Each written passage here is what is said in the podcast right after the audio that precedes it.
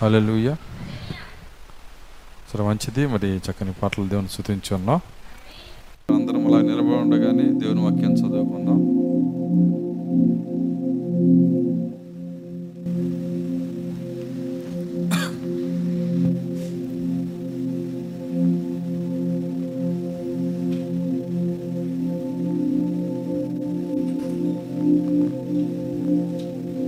పరిశుద్ధ గ్రంథంలో నుండి తెసలోనికి రాసిన మొదటి పత్రిక 4వ అధ్యాయము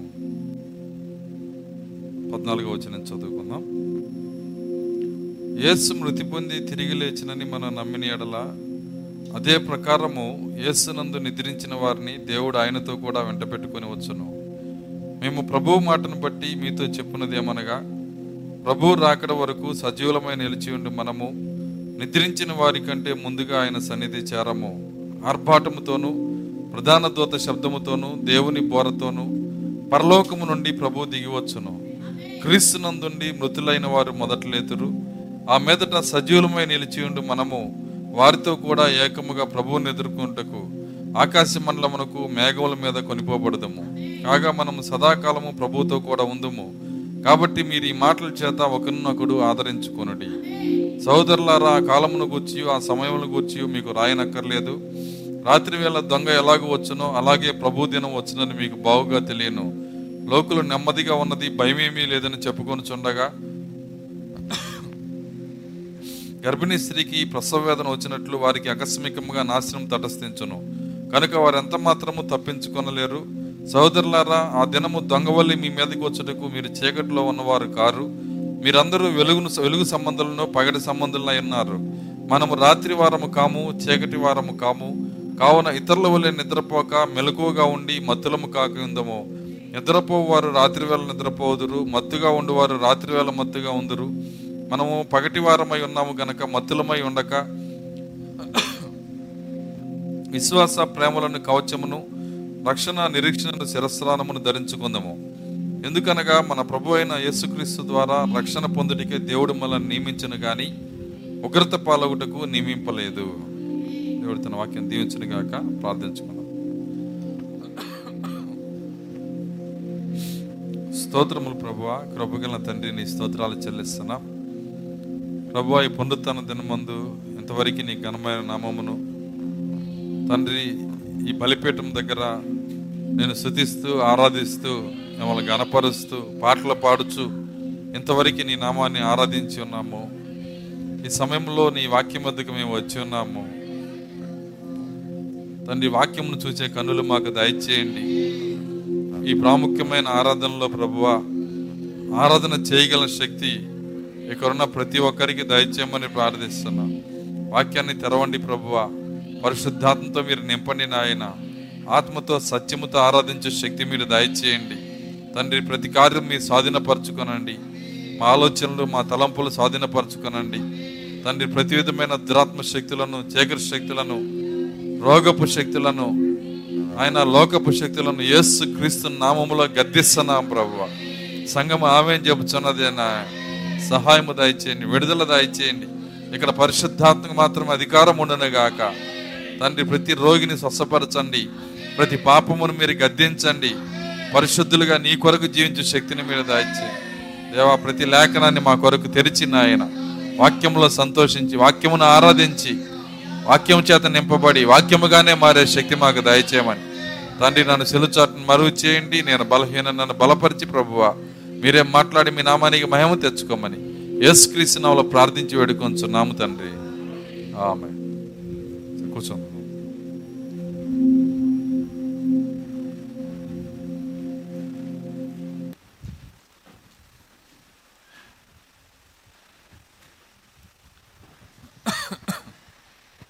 సరే మంచిది, మరి ఈ వారం నుంచి మనము సమయాన్ని మార్చి ఉన్నాము. కొన్ని వారాలు అలవాటేదాకా మనము మరి 2-3 సార్లు మరి నేను దీన్ని ప్రకటన చేస్తున్నాను. ఈ వారం నుంచి సమయము చర్చి సమయము 9 గంటలకి. ఎన్ని గంటలకి స్టార్ట్ అవుతుందంటే 9 గంటలకి. మరి 9 గంటల నుంచి మరి మనకి ఆరాధన ప్రారంభమవుతుంది. ప్రాక్త చెప్పినట్లుగా అరగంట ప్రార్థన ఉంటుంది ఇక్కడ. మరి కూడికి వచ్చిన ప్రతి ఒక్కరు కూడా అరగంట సమయంలో మరి వచ్చి ఇక్కడ మీకు చాపేయబడుతుంది బలిపీఠం ముందు. దాని దగ్గర మీరు ప్రార్థన చేసి అక్కడున్న అగ్నిని కొంత తీసుకొని మన హృదయంలో నింపుకొని వెళ్తేనే మనం నిజమైన ఆరాధన మనం చేయగలుగుతాం. కాబట్టి ప్రాక్త ఏం చెప్పాడో దాన్ని చేస్తే దాంట్లో శక్తి ఉంటుంది. 7 సార్లు మునగమని ప్రాక్తి చెప్పినప్పుడు 7 సార్లు మునిగినాయకి ఎంత ప్రభావవంతంగా పనిచేసిందో మన జీవితాల్లో కూడా ప్రాక్తి చెప్పింది మనం చేస్తే ఆ శక్తిని మనం చూడగలుగుతాం. దేవుని స్తోత్రం, హల్లెలూయా. కాబట్టి మరి సమయము అనేది ఖచ్చితంగా సంఘము పాటించాలి. సమయం నుంచి మరి మన యొక్క క్రమశిక్షణ అనేది మరి మనం పాటించినప్పుడు దేవుడు మనల్ని దీవిస్తాడు కనుక ఖచ్చితంగా మరి సంఘము ఎన్ని గంటలకు రావాలంటే 9 గంటలకే ఇక్కడ ఉండాలి. ప్రతి ఒక్కరు ఇక్కడ ఉండాలి. మరి 9:30కి మరి 9:30 నుంచి మరి ఆ పాటలు స్టార్ట్ అవుతాయి. మరి అన్ని మరి సకాలంలో జరుగుతూ ఉంటాయి. ఇప్పుడు చూడండి 10:30కి నేను వాక్యంలోకి వచ్చేసాను. మరి 1.5 గంటలు తీసుకున్నా 12 గంటలకల్లా మనకి అయిపోతుంది, లేదంటే ఇంకొక పావు గంట.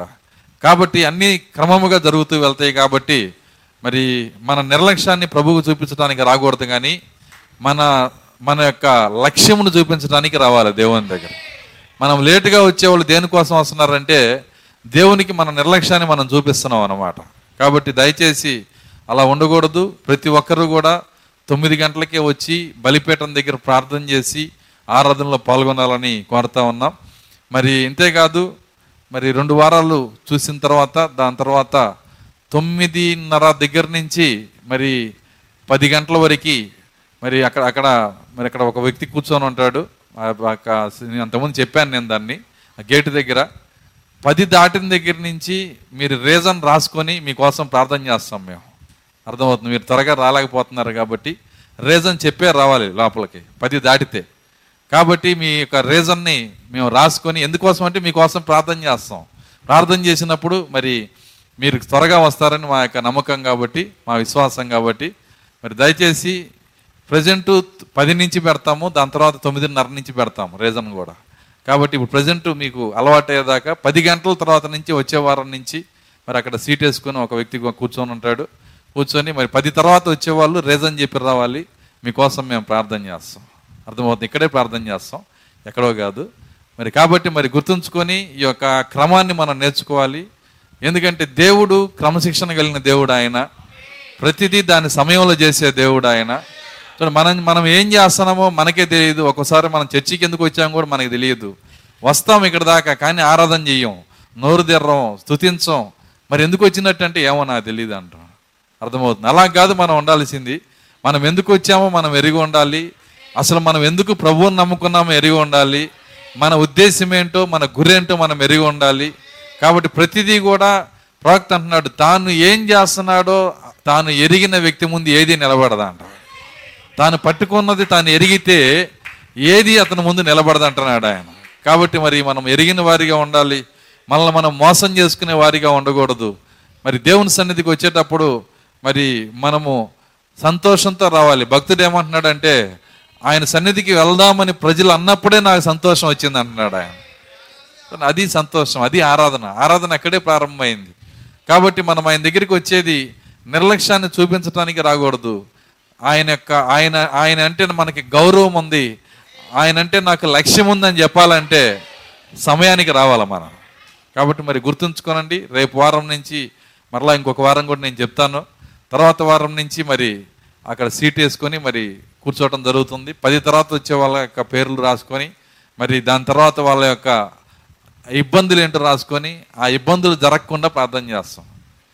చూడండి, దాంట్లో మేము మరి దోషులుగా నిలబెట్టేది ఏమీ లేదు, మీకోసమే ప్రార్థన చేస్తాం మేము. కాబట్టి అది గుర్తుంచుకోవాల్సిందిగా కోరుతా ఉన్నాం. సరే, మంచిది. మరి దేవుని యొక్క వాక్యంలోకి మనం వెళ్దాం. చదవబడినటువంటి లేఖనంలో గడిచినటువంటి వారంలో మనం కొన్ని కార్యములు చూస్తూ వెళ్తున్నాము. ఎత్తబోటును గురించినటువంటి కార్యములు అనేకమైనవి దేవుడు మనకి బయలుపరుస్తూ ఉన్నాడు. ఇస్రాయల్ గురించి బయలుపరిచాడు. ఇస్రాయల్ ఇప్పుడు ఏం జరుగుతుందో మనం చూసాము, ఏం జరగబోతుందో చూసాము. ఆయన ఏం చెప్పాడో ఆయన ప్రవచనములు నెరవేరుస్తూ వెళ్తాన్ని మనం చూస్తున్నాము. గాజా గురించి ఆయన ఏం చెప్పాడో అది నెరవేర్చాడు ఆయన. అందరికీ అది న్యూస్, టీవీ న్యూస్, అది మనకి అది ప్రవచనం. ఇద్దరికి తేడా చూడండి. క్రైస్తవులకి అది ప్రవచన నెరవేర్పు, మిగిలిన ప్రజలకి అది రాజకీయం, అది గొడవ, అది న్యూస్. అది కానీ మనము అది మనకు ఒక న్యూస్ కాదు, అది ఒక రాజకీయం కాదు, అది ఒక యుద్ధము కాదు, అది మనకి అది ప్రవచన నెరవేర్పు. మనం అంతవరకు తీసుకుంటే చాలు. దేవుడు ప్రవచనం చెప్పి నెరవేర్చే దేవుడు ఆయన. ఎందుకంటే నువ్వు దాన్ని నమ్మగలిగితే, ఆయన శక్తిని నువ్వు చూడగలిగితే, ఎత్తబడుట కొరకు ఆయన నీ జీవితంలో కూడా తన ప్రవచనాన్ని నెరవేరుస్తాడని నువ్వు నమ్మగలుగుతావు. నీ విశ్వాసం పైకి లేపబడుతుంది. కాబట్టి జరుగుతున్నటువంటి కార్యాలు, మరి పోయిన వారము, అంతకు ముందు వారము, అవన్నీ మనం చూసుకుంటూ వస్తున్నాము. చాలా గొప్ప కార్యాలు మరి దేవుడు ఆయన జరిగించుకుంటూ వెళ్తున్నాడు. చూడండి, చాలామందికి ఏం జరుగుతుందో అర్థం కావట్లేదు. ఆయన చెప్పిన ప్రవచనాలు, వాటి క్రమము కూడా ప్రజలు గ్రహించలేకపోతున్నారు. పెద్ద పెద్ద బోధకులు కూడా మరి దాని యొక్క క్రమము చూడలేక, మరి దాన్ని ఏ విధంగా నెరవేర్పులోకి వస్తుందో చూడలేక గందరగోళంగా ప్రజలకి బోధిస్తూ ఉన్నారు. ఏది ఏమైనా ఈరోజు ఆయన ఆత్మ ఎవరి హృదయంలో అయితే వర్తమానం ఇస్తున్నాడో, దేవుని బోర ఎవరి హృదయంలో అయితే ఆయన ఊదుతున్నాడో వాళ్ళు దాన్ని చూడగలుగుతారు. కాబట్టి ఆ కృప దేవుడు మనకి ఇచ్చాడు ఆయన. ఇది అందరికీ కాదు, ఇది ఎన్నుకోబడిన వారికి మాత్రమే. కాబట్టి ఇది అందరికీ తెలియాల్సిన అవసరం లేదు, అందరూ దీన్ని గ్రహించాల్సిన అవసరం లేదు. కానీ ఆయన ఎన్నుకోబడిన వాళ్ళు మాత్రము ఖచ్చితంగా ఈ యొక్క కార్యాలు చూడగలుగుతారు. చూడండి, ఆయన ఈ ఎత్తబోటు చేసేటప్పుడు 3 ప్రాముఖ్యమైన కార్యములు ఉన్నాయి. క్రైస్తవ సంఘము చూడలేని మరి 3 విషయాలు ఉన్నాయి అక్కడ ఎత్తబాటులో. ఏంటి ఆ 3 విషయాలంటే, 1 సాయంకాలము, 2 రాత్రి, 3 ఉదయము. ఈ 3 కార్యాలు నేను చెప్పుకుంటూ వస్తున్నా. ఈ 3 విషయాలు ఉన్నవని ఏ క్రైస్తవుడికి బయట తెలియదు. మనం చెప్పినా కానీ వాళ్ళకి తెలియదు.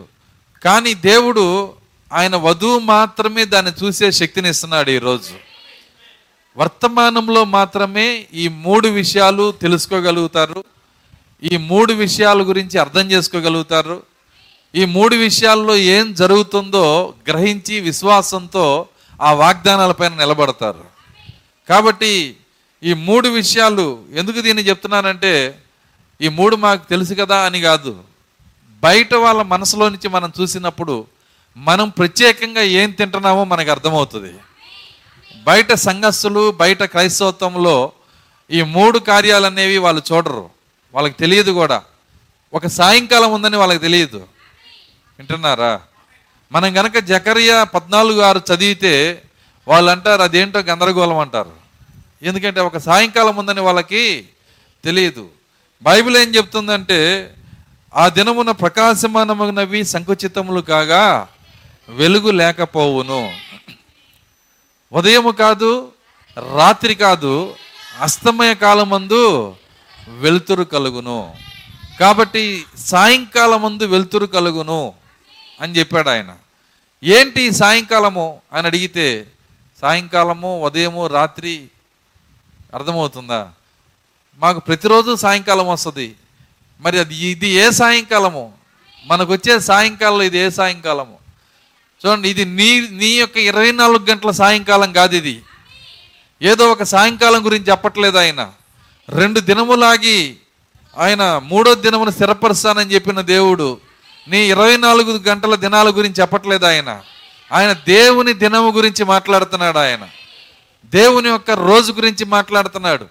చూడండి, ఆయన మాట్లాడినప్పుడు ఆత్మీయంగా ఉంటాయి, శిష్యులకు కూడా అర్థం కాదు. అందుకే యోహాను సువార్త 11లో ఒక మాట మాట్లాడుతున్నాడు.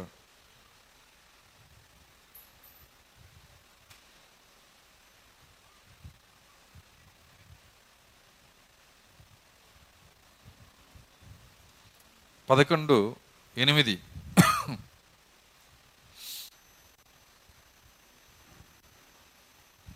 నుంచి చదువుదాం.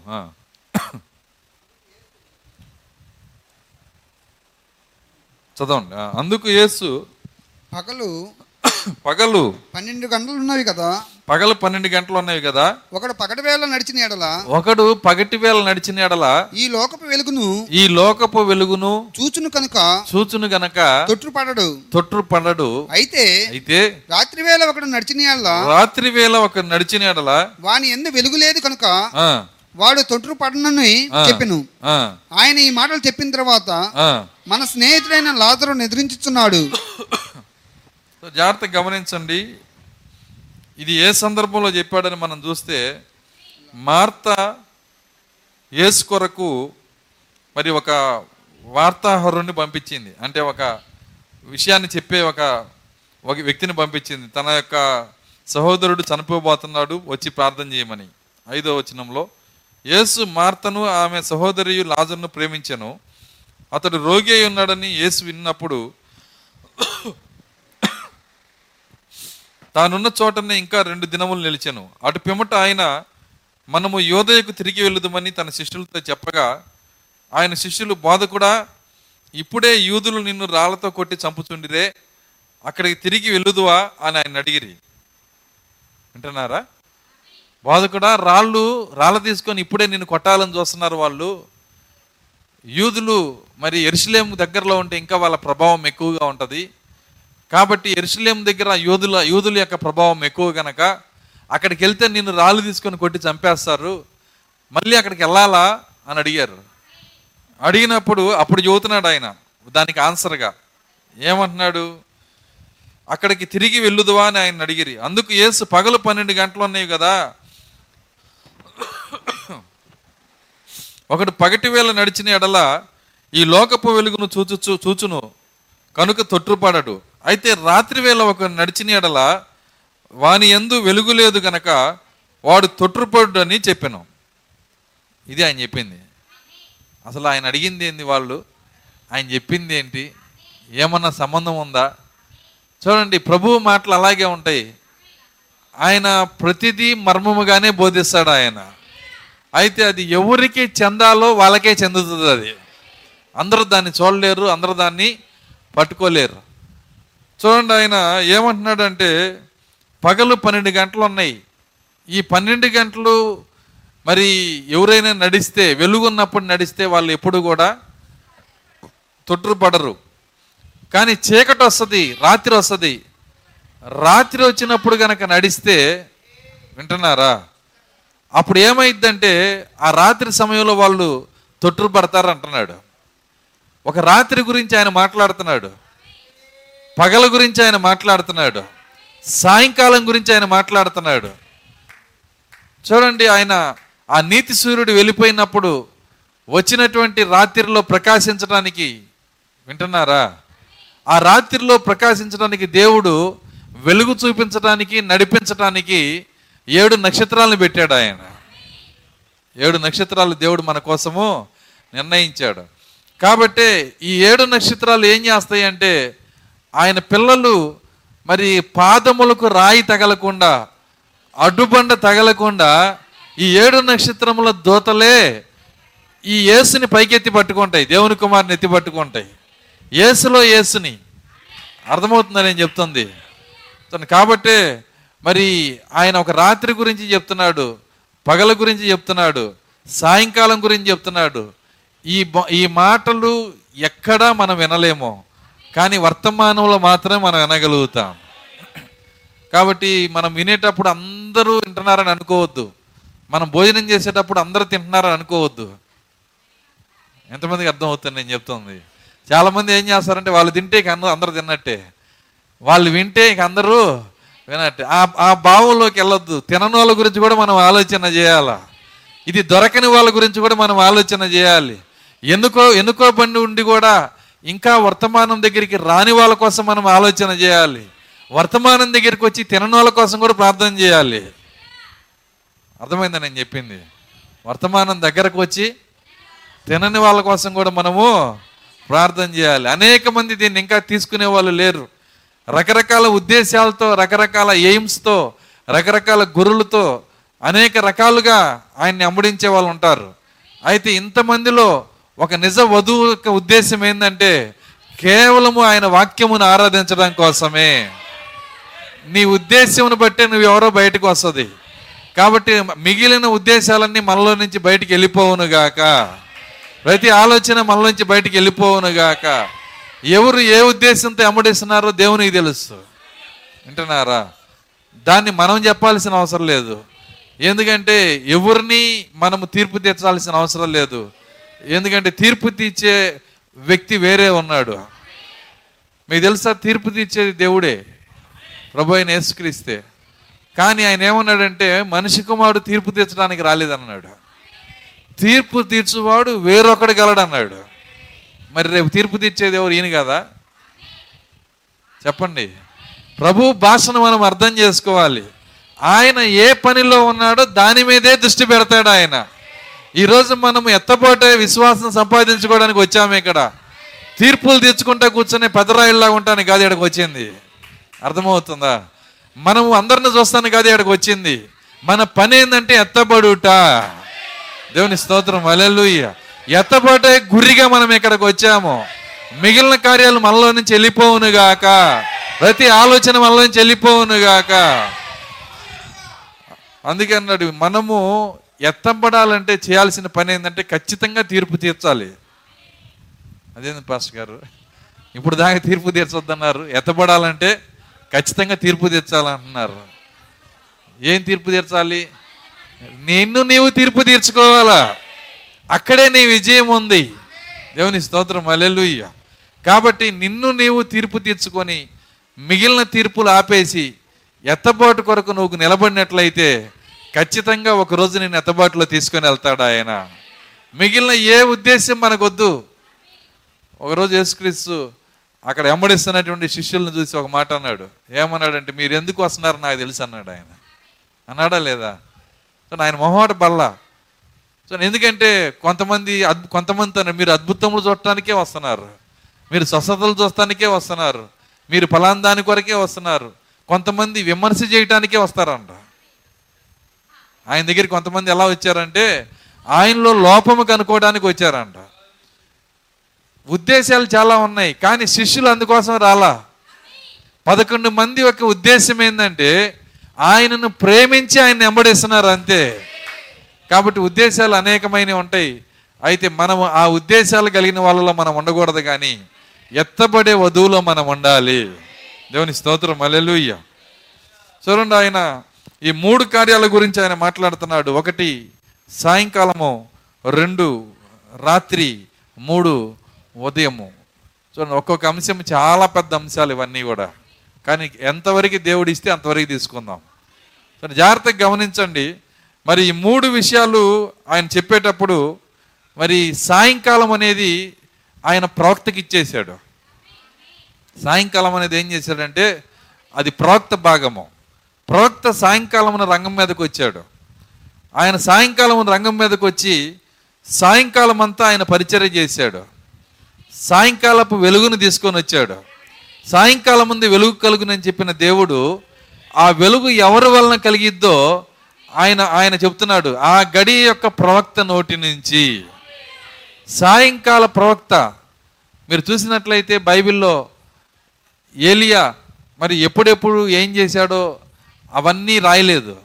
ఆయన పొద్దున్నే చేశాడా, 10:30కి చేశాడా, 2:30కి చేశాడా, సాయంత్రం పూట చేశాడా, రాత్రిపూట చేశాడా, అవన్నీ రాయలా. మనము చూడాల్సినవి మాత్రం పూటలు పెట్టాడు ఆయన. ఏది మనం చూడాలో దానికి పూటలను పెట్టాడు. అంటే అర్థమైందంటే ఒకరోజు ఆ కర్మెలు పర్వతం మీద బయలుదేవత యొక్క మరి పూజారులు 400 మంది బయలుదేవత యొక్క ప్రవక్తలు వాళ్ళు అక్కడికి వచ్చి ఆయన్ని ఛాలెంజ్ చేసినప్పుడు, ప్రవక్త యొక్క ఛాలెంజ్ తీసుకున్నప్పుడు పొద్దున్నుంచి సాయంకాలం దాపా వాళ్ళకి ఇచ్చేశారంట సమయాన్ని. బైబిల్ ఏమని రాస్తుందంటే ఉదయం నుంచి సాయంకాలం వరకు సమయం వాళ్ళకి ఇచ్చాడు. వాళ్ళు కేకలేసి అరిసి బయలా రా అని కేకలేసి ఎంతో మరి వాళ్ళు ప్రవచించి ఎన్ని చేసినా వాళ్ళ బయలుదేవుడు రాలేదు అక్కడికి. మీకు తెలుసా, వాళ్ళు అనేక సార్లు బయలుని కలుసుకున్నారు, బయలు శక్తిని అనుభవించారు. బయలు వాళ్ళలోకే వెళ్ళేవాడు. వింటున్నారా? బయలు వాళ్ళలో నివసిస్తాడు. బయలు అవసరమైతే ఒకసారి వాళ్ళ గుండెల మీద ఎక్కి కూర్చుంటాడు. అర్థం కాదా? పరిశుద్ధాత్మ అట్ట కూర్చోడండి. అలా కూర్చునేది ఎవరంటే దెయ్యాలే. చూడండి, వాళ్ళలో నివసిస్తాడు, ప్రజల్ని పళ్ళు కొరికేటట్టు చేస్తాడు, వాళ్ళని ఆడిస్తాడు. చూడండి, దేవుని యొక్క ప్రజలను చూసినప్పుడు మరి వాళ్ళని నాశనం చేయాలనుకుంటాడు. ఎవరు ఇవన్నీ చేసేది? బయలు. మరి ఆ బయలుని వాళ్ళు ఆరాధిస్తున్నప్పుడు అనేక సార్లు ఆ బయలు వచ్చాడు కనుక వాళ్ళు ఏం చేశారంటే, మరి ఆ బయలు యొక్క దేవత మరలా వస్తాడని ఛాలెంజ్ చేసినప్పుడు ఎంత ప్రయత్నం చేసినా రావలసిన సమయంలో రాలా. అసలు ఏ సమయంలో రావాలి? ఈ పోరాటం జరిగే సమయంలోనే రావాలి, ఛాలెంజ్ చేసిన సమయంలో రావాలి. ఒకవేళ నేను గనక దేవుని ఆత్మ ప్రేరణతో దేవుడు ఖచ్చితంగా దీన్ని చేస్తాడని ఛాలెంజ్ చేస్తే దేవుడు ఆ సమయంలోకి రంగంకి వస్తాడు. ఆయన నీవు నిలబడినే వస్తాడు. ఇదిగో ఈ వాగ్దానం దేవుడు చేశాడు, దీని ప్రకారం ఆయన చేస్తాడని చెబితే ఆయన రంగం మీదకి వస్తాడు. కానీ ఇక్కడ ఏమైందంటే ఎన్నిసార్లు రంగం మీదకి వచ్చినా ఇక్కడ మాత్రం రాలేదంటే రాకుండా ఉండాలని నిర్లక్ష్యం కాదు, వింటున్నారా? అది కాదు అక్కడ. దానికి కారణం ఏంటంటే దేవుడు చెప్పాడు మికాయలతో, నువ్వు పోయి ముందు బయలుని ఇక్కడ కట్టేసేయమన్నాడు. ఆయన నోట్లో గొడ్డలు కుట్టి మూతికి మొత్తం టేపులు వేసేసి అరవకుండా కదలకుండా నిత్యపాశాలతో బంధించాడు కాసేపు. అర్థమవుతుందా? వాటిని కట్టేసే వాటి పేరు ఏంటంటే నిత్యపాశం. చదివారు ఎప్పుడన్నా? బైబిల్లో ఉందా మాట? ఆత్మలను కట్టేయాలంటే నొలకతాళ్ళు పనికిరావు. అర్థమవుతుందా? లేదంటే చైన్స్ పనికిరావు. దేవుని దగ్గర వాటిని కట్టేసే ఒక చైన్స్ ఉన్నాయి, వాటిని బంధించే ఒక చైన్స్ ఉన్నాయి. కాబట్టి వాటికి తెలుసు దేవుడు బంధించగలడని. కాబట్టి బతిలాడుకుంటున్నాయి, దేవుని కుమారుడు మా టైం ఇంకా రాలేదని. వాటిని బంధించేటువంటి చైన్స్ ఏదో ఆ నిత్యపాశాలతో ఆయన ఏం చేశాడంటే బంధించి పెట్టినప్పుడు అసలు ఆ కేకలు వచ్చి వినపడుతుంటే బయలా రా అంటే ఎక్కడి నుంచి వచ్చేది? అసలు అంటున్నాడు దేవుడు, అంటున్నాడు మీకు ఆయన నెత్తి మీద ఒకటి వేయమన్నాడు ఆయన, కదలమాక, ఇది ఇది వెళ్ళే టైం కాదు ఇది. అర్థమవుతుందా? చూడండి, అక్కడ అని ఆయనకి మూలుగుతూ ఉన్నాడు కానీ వెళ్ళటానికి అవకాశం లేదు. ఎప్పుడు వదిలిపెట్టాడంటే 400 మందిని చంపినాక. అప్పుడు వాళ్ళు 400 మంది ఆత్మలుగా లేచి వస్తుంటే వీడు వెళ్తున్నాడు. అర్థమవుతుందా నేను చెబుతుంది? అప్పుడు ఈ 400 మంది ఒకేసారి దర్శనం పొంది, వాళ్ళ దేవుడు దర్శనం పొంది వాళ్ళ దేవుడిని అడుగుతున్నారు. ఏమంటున్నారంటే, అయ్యా నీవే దేవుడు అని, నీవే సమస్తం అని నీకు ఎంత ఆరాధన చేస్తే మేము సచ్చేదాకా ఏం చేస్తున్నావు నువ్వు? చూడండి, అడిగినప్పుడు అంటే ఏం చేసేది? మీరు పొరపాటు పడ్డారు, నేను దేవుడిని కాదు, మీకు అట్లా నమ్మించాను నేను. అసలు దేవుడు అదిగో అక్కడ ఉన్నాడు. ఆయన మమ్మల్ని కట్టేసి అదిగో ఆ కుర్చీలో కూర్చోబెట్టి నన్ను కట్టేశాడు, నేను రాలేకపోయా. ఆ మాట ముందెడితే ఆయనే మొక్కేవాళ్ళం కదా, మేము ఇక్కడ ఉన్నదే నిన్ను మోసం చేయడానికి అన్నాడు వాడు. 400 మంది కలిసి హ్యాపీగా పతాలను గెలిపారు అంతా. అర్థమవుతుంది? వాళ్ళ దేవునితో ఆత్మీయంగా జరిగే కార్యాలు అవి. జాగ్రత్తగా గమనించండి, పగలు వరకు సమయం వాళ్ళకి ఇవ్వబడింది, సాయంకాలం వచ్చేటప్పటికి, వింటున్నారా? ప్రవక్త గురించి, ఏలియా గురించి ఏమి రాశారంటే సాయంకాలం అయినప్పుడు. ఉందా మాట? చదవండి ఒకసారి, దాన్ని రిఫరెన్స్ చెప్పండి.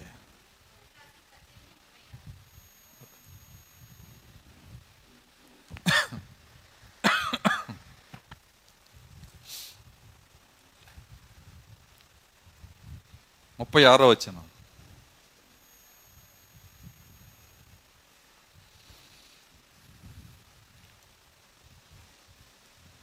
పద్దెనిమిది 36 చదువుదాం. అస్తమయ నైవేద్యం అర్పించు సమయమున, ప్రవక్తయగు ఏలియా ఏలియా దగ్గరకు వచ్చి ఇలాగు ప్రార్థన చేసెను. యెహోవా, చూడండి, ఎప్పుడు రంగం మీదకి వచ్చాడు ఈయన? అస్తమయ సమయములో రంగం మీదకి వచ్చే ఏలియా. ఎందుకు రాయించాడు? ఊరకనే రాయించలేదు ఆయన, మనము ఈ దినమును గ్రహించడానికి రాయించాడు. ఆయన ఒక సాయంకాలం ఉన్నది, చూడండి, ఏలియా అంటే పాత నిబంధన ప్రవక్తని మాత్రమే క్రైస్తవులకు తెలుసు, కానీ ఏలియా అంటే ఈ గడియ ఎత్తబడే వర్తమానికుడని మనకు తెలుసు. ఈరోజు ఎత్తబాటు కొరకు వర్తమానాన్ని తీసుకొచ్చిన ఒక వర్తమానికుడు ఏలియా అంటే మరి కేవలము ఆ దినముల్లో అహాబు దినాల్లో జీవించిన ఒక ప్రవక్త కాదు ఆయన. ఈ గడియ కొరకు ఆయన ఎన్నుకొని పంపించిన ప్రవక్త, వర్తమానికుడు. యేసుక్రీస్తు దినాల్లో బాప్తిస్మిచ్చు ఏలియా ఉన్నాడు. ఎవరైనా బాప్తిస్మిచ్చు యోహాను, కానీ ఆయన పేరు ఏమంటున్నాను నేను, బాప్తిస్మిచ్చు ఏలియా. ఈ దినాల్లో అమెరికాలో ఒక ఏలియా ఉన్నాడు, వింటున్నారా? ఆయన మన కొరకు పరిచర్య చేశాడు. దేవుడు ఎన్నుకున్న ప్రవక్త ఆయన. చూడండి, ఆయన క్రియలోనూ మాటలోనూ నిరూపణ చేయబడ్డాడు ఆయన. ఎందుకంటే ఆయన ఒక సాయంకాల ప్రవక్త అయి ఉన్నాడు. సాయంకాలం ముందు రంగం మీదకు వచ్చాడు. ఆయన రావలసిన వాతావరణాన్ని జకరియ 14లో చెబుతున్నాడు. ఏమని చెబుతున్నాడు? జకరియ 14లో ఆ వాతావరణం ప్రకాశమానమగునవి సంకుచితములు కాగా. ఎప్పుడు ఆయన రావాలంటే ఏది వెలగాలో అవి వెలగనప్పుడు అంటున్నాడు ఆయన. జకరియ 14:6 యెహోవా ఆ దినమున ప్రకాశమానమగునవి, సంకుచితములు కాగా, వెలుగు లేకపోవును, ఆ దినము ప్రత్యేకమైనదిగా ఉండును,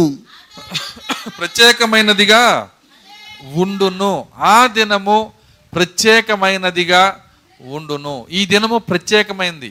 ఎంతమంది ఈ మాట నమ్ముతారు?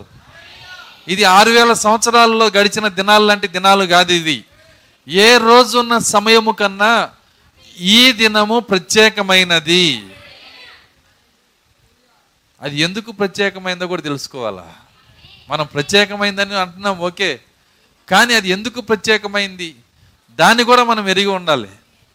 ఎందుకంటే ఇది ప్రత్యేకమైన దినమని దేవుడు చెబుతున్నాడు గనక ఆ ప్రత్యేకత ఏంటి, ఏముంది అందులో? నేను పోయిన రాత్రి అనే శుక్రవారం రాత్రి జరిగిన ఆన్లైన్ ప్రేయర్లో కార్యాన్ని చెప్పాను. మరి ఎంతమంది జ్ఞాపకం ఉందో నాకు తెలియదు. మరి సమూయేలు ప్రవక్తగా ఉన్నప్పుడు, వింటున్నారా, సమూయేలు ప్రవక్తగా ఉన్నప్పుడు వాళ్ళని దేవుడు స్వయముగా పరిపాలన చేస్తున్నాడు అంట. దేవుడు ఏం చేస్తున్నాడు? స్వయముగా పరిపాలన చేస్తున్నాడు. ఆయన పరిపాలన చేస్తున్నాడు, కానీ వ్యక్తిగా కాదు. ఎంతమందికి అర్థమవుతుంది నేను చెప్తుంది? వ్యక్తిగా కాదు.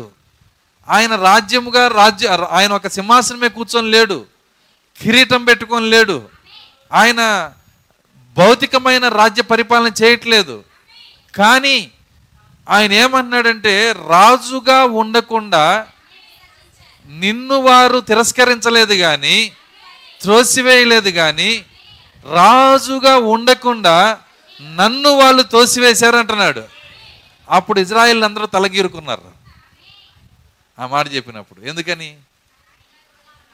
ఈయన ఎప్పుడు రాజుగా ఉన్నాడు? ఈయన ఎక్కడ రాజుగా ఉన్నాడు? యెరూషలేములో ఎప్పుడు ఒక పూటన్నా ఒక గంటన్నా కూర్చున్నాడు ఆ సింహాసనం మీద.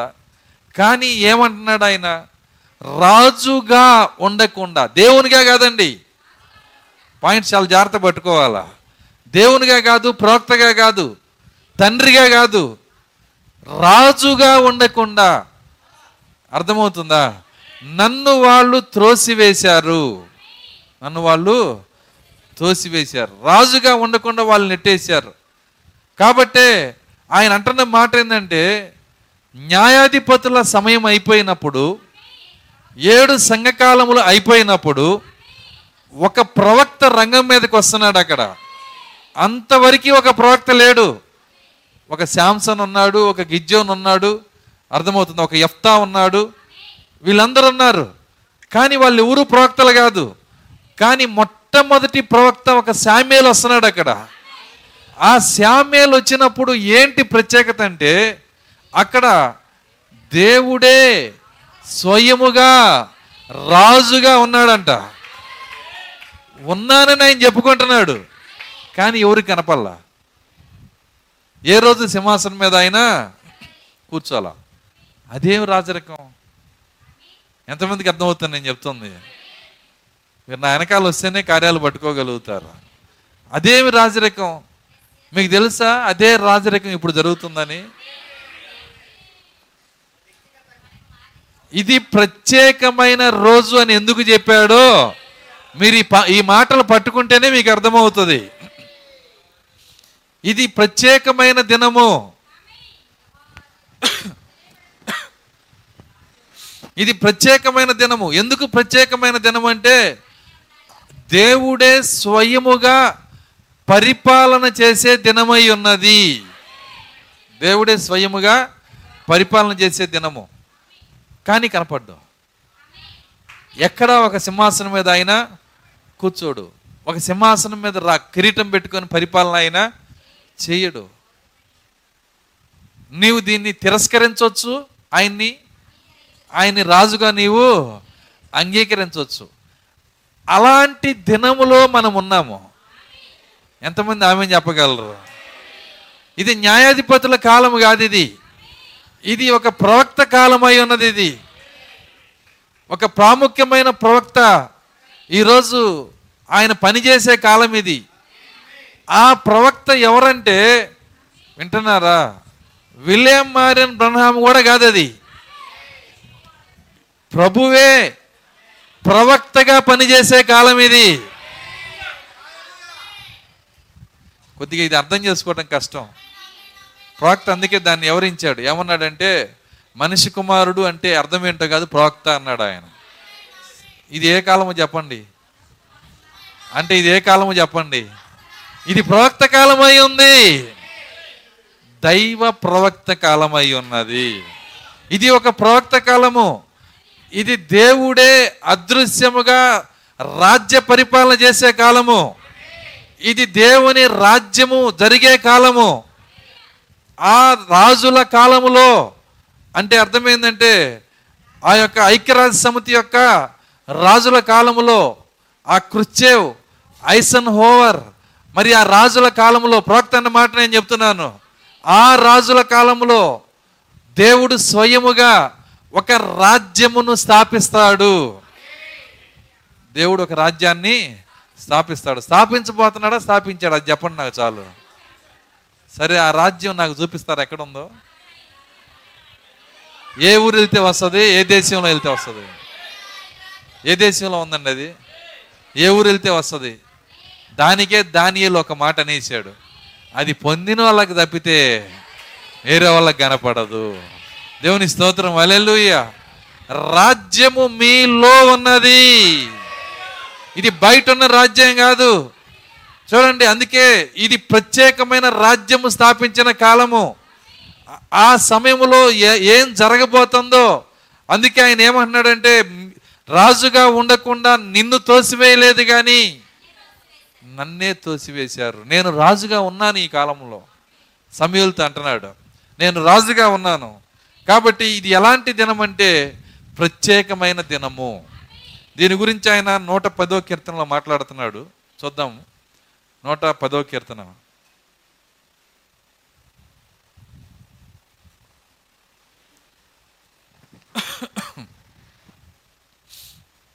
ఒకటో వచనం నుంచి 110:1. ప్రభువు నా ప్రభువుతో సెలవిచ్చిన వాక్కు, నేను నీ శత్రువులను నీ పాదములకు పీఠముగా చెయ్యి వరకు నా కుడి పార్శ్వమున కూర్చుండుము. యెహోవా నీ పరిపాలన దండమును సియోనులో నుండి సాగు చేయుచున్నాడు. నీ శత్రువుల మధ్యను నువ్వు పరిపాలన చేయము. యుద్ధ సన్నాహదినమున నీ ప్రజలు ఇష్టపూర్వకంగా వచ్చెదరు. నీ యవనస్తులలో శ్రేష్ఠులు పరిశుద్ధ అలంకృతులై అందు మంచువలే అరుణోదయ గర్భంలో నుండి నీ వద్దకు వచ్చెదరు. మెల్కీషెదకు క్రమం చొప్పున నీవు నిరంతరము యాజకుడివై ఇందువని యెహోవా ప్రమాణం చేసి ఉన్నాడు. ఆయన మాట తప్పనివాడు. ఒక నిమిషం అవుదాం. చూడండి, ఇక్కడ ఆ ప్రత్యేకమైన దినం ఏంటో ఇక్కడ మాట్లాడుతున్నాడు ఆయన. ఆయన ఏమంటున్నాడంటే, ప్రభువు నా ప్రభువుతో సెలవిచ్చిన వాక్కు. ప్రభువు దావీదుతో చెప్పిన వాక్కు కాదు ఇది. ఎవరితో సెలవిచ్చాడంట? ప్రభువు నా ప్రభువు. యేసుక్రీస్తు ఈ మిస్టరీ అడిగితే ఇంక ఈయన ఏం అడగకూడదని వెళ్ళిపోయారు వెనక్కి. ఈ మర్మం ఏందని చెప్పి యేసుక్రీస్తు అడిగాడు.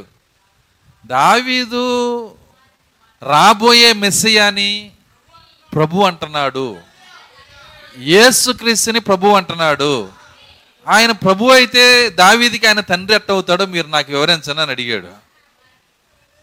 ఎందుకంటే సమకూర్పు యొక్క ఆత్మ వారిలో లేదు, అక్కడ ఈ సంగీత దర్శకుడి యొక్క ఆత్మ వారిలో లేదు. ఈ సంగీత దర్శకుడి ఆత్మ ఎవరిలో ఉంటుందో వాళ్ళు మాత్రమే శృతి లయలు ఎరిగి ఉంటారు ఇక్కడ. కాబట్టి వాళ్ళలో ఆ దర్శకుని ఆత్మ లేదు గనక ఆయన మాట అడిగినప్పుడు వాళ్ళు ఆన్సర్ చెప్పలేకపోయారు. అబ్బో ఈయన ప్రశ్న వేయాలంటే కష్టంగా ఉంది, ఈయన మెడకేస్తే కాలుకేస్తాడు, కాలుకేస్తే మెడకేస్తున్నాడు, ఈయనతో మాట్లాడటం చాలా కష్టం, పైగా చెప్పేది అధికారంతో చెబుతాడు. ఏమంటాడు ఆయన? అధికారంతో మాట్లాడతాడు. ఈయన కుమారుడు అంటాడు, ఈయన దేవుడు అంటాడు. ఆయన చెప్పే మాటలు ఏముంటుందంటే ఆయన నేను దేవుని కుమారుని అంటాడు, మళ్ళీ దేవుడు మాట్లాడినట్టు దేవుడు మొట్టికాయలు వేస్తాడు, రెండు చెబుతాడు. ఎవడైనా నాకంటే ఎక్కువగా తండ్రినైనను తల్లినైనను ప్రేమించువాడు యెహోవాకు పాత్రుడు కాదు అనకుండా నాకు పాత్రుడు కాదంటాడు. అర్థమవుతుందా నేను చెబుతుంది? మరలా ఏమంటాడు? నేను తండ్రి మాట ఈయనే, నేను మాట్లాడుతున్నాను ఏదైనా అంటాడు. ఈయన కుమారుడా తండ్రా? అసలు ఈయన ఏం చెప్పుకుంటున్నాడు? వాళ్ళు కూర్చొని ఆ యొక్క సన్నిహితుల సభలో చర్చించుకొని ఒక ఫైనల్ డెసిషన్కి వచ్చారు. ఏమన్నారంటే ఈయన కుమారుడు అని చెప్పుకోవట్లా, ఎక్కువ భాగం ఆయనే అని చెప్పుకుంటున్నాడు, ఈయన మానవుడు అయి ఉండి దేవుడు అని చెప్పుకుంటున్నాడని మనం తీర్మానం చేద్దాము. సరే తీర్మానం చేసి ఏం చేద్దాం? రాళ్ళు తీసుకొని కొట్టి చంపుతాము. చూడండి, రాళ్ళు తీసుకొని కొట్టేటప్పుడు యేసుక్రీస్తు అడుగుతున్నాడు, నేను చేసిన తప్పుల్లో ఏ తప్పును బట్టి మీరు రాళ్ళు తీసుకొని కొడుతున్నారు అన్నాడు. నువ్వు మనిషి అయి ఉండి నువ్వు నా బోధ మీకు కరెక్ట్గా అర్థమైంది అన్నాడు ఆయన. అర్థమవుతుందా నేను చెబుతుంది? చూడండి ఆయన ఏం చెబుతున్నాడో రాళ్ళు తీసుకొట్టే వాళ్ళకి అర్థమైంది, కానీ మిగిలిన వాళ్ళకి అర్థం కాల. ఆయన ఎవరు, ఆయన ఏం మాట్లాడుతున్నాడు? కాబట్టి ఆయన ఏమంటాడంటే ప్రభువు నా ప్రభువుతో సెలవిచ్చిన వాక్కు. ప్రభు అంటే ఇప్పుడు చిత్రాన్ని చిత్రంగానే పెడదాం. సరే అక్కడ మాట్లాడింది ప్రభు ఎవరు? యెహోవా. యెహోవా ఎవరితో మాట్లాడుతున్నాడు? యేసుక్రీస్తుతో. యేసుక్రీస్తు అప్పుడు ఉన్నాడా? అర్థమవుతుందా? అంటే ఆయన రాబోయేటువంటి యేసు అనే పరిచర్య గురించి ఆయన ప్రవచిస్తున్నాడు. ఏమని ప్రవచిస్తున్నాడు? ఏ కాలం గురించి ప్రవచిస్తున్నాడు? ఆ మాటల్లో ఉన్న భాగం ఏంటి? ఎందుకో ఎంతో ఎంతో ప్రవచనాత్మకమైన అధ్యాయం ఇది. యేసుక్రీస్తు పైకెత్తి మాట్లాడిన అధ్యాయం ఇది. అర్థమవుతుందా నేను చెప్తుంది? చాలామందికి అర్థమైనట్టు కనపట్లా నాకు. దేవుడు మీ హృదయాలు తెరచునుగాక. మొదట మనము మన ఆసక్తి లోకంలోంచి తీసేస్తేనే దేవుడు ఈ కార్యాలు అర్థమయ్యేటట్టు చేస్తాడు. లోక ఆసక్తి నుంచి మనం బయటికి రావాలి. నువ్వు లోకంలో ఆసక్తి కలిగి ఉంటే దేవునికి నీలో ఇష్టం ఉండదని చెప్పాడు ఆయన. ఎవడైనా సరే ఇద్దరికి దాసులుగా ఉండకూడదు అన్నాడు ఆయన. నువ్వు లోకము గురించి నువ్వు ఆలోచన చేస్తుంటే పరిశుద్ధాత్మకు నీ ఎందుకు ఇష్టం ఉండదు. ఆయనకి ఇష్టం లేకపోతే నీకు వాక్యాన్ని తెరవడు. వాక్యాన్ని తెరవకపోతే ఏమైందంటే వాక్య గ్రహింపు నీకు రానే రాదు. వాక్యంలో సంతోషం రాదు. వాక్యంలో సంతోషించటమే ఆరాధన. ఎవరి ముఖమైతే నిజముగా వాక్యంలో ఆనందిస్తుందో వాళ్ళు అందరికంటే టాప్లో ఆరాధిస్తున్నారని అర్థం ఇక్కడ. వాళ్ళు హల్లెలూయా చెప్పవసరలా, ఆమేన్ చెప్పవసరలా, కుర్చీ ఎక్కి గంతులే అవసరలా. హృదయంలో గనక మాటను బట్టి సంతోషం వస్తున్నట్టుగా నీకు నువ్వు గ్రహించినట్లయితే అదే ఉన్నతమైన ఆరాధన అయి ఉన్నది.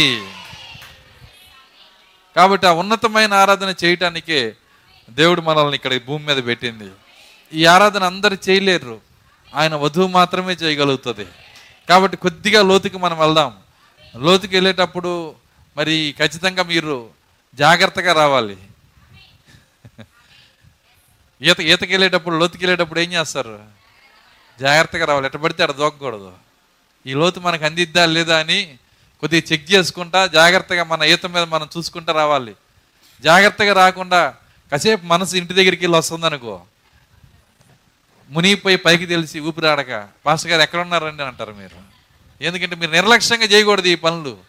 చాలా జాగ్రత్తగా మాట వెనకాల మాట, నేను ఆరాధన వర్తమానం మొదలుపెట్టిన దగ్గర నుంచి ముందు చెప్పే మాటకి, చివరి చెప్పే మాటకి, మధ్య చెప్పే మాటకి అంత సంబంధం ఉంటుంది. ఆ సంబంధాలు మీరు కలుపుకోవాలి. పరిశుద్ధాత్మ వస్తే నేను చెప్పేదానికన్నా 2 రెట్లు మీకు ఇస్తాడు దేవుడు. ఆత్మ నీ లోపల ఉంటే నేను ఇక్కడ ఏం చెబుతున్నానో దానికన్నా 2 రెట్లు వాక్యం మీకు అర్థమయ్యేటట్టు చేస్తాడు. కాబట్టి అలాంటి దేవుడు ఇక్కడ ఉన్నాడు. ఎందుకంటే ఇది ప్రత్యేకమైన దినము. బైబిల్ చెప్పిన ఆ లేఖనాన్ని ఎంతమంది ఆమె చెబుతారు? దేవుని స్తోత్రం, హల్లెలూయా. ఇది ప్రత్యేకమైన దినము.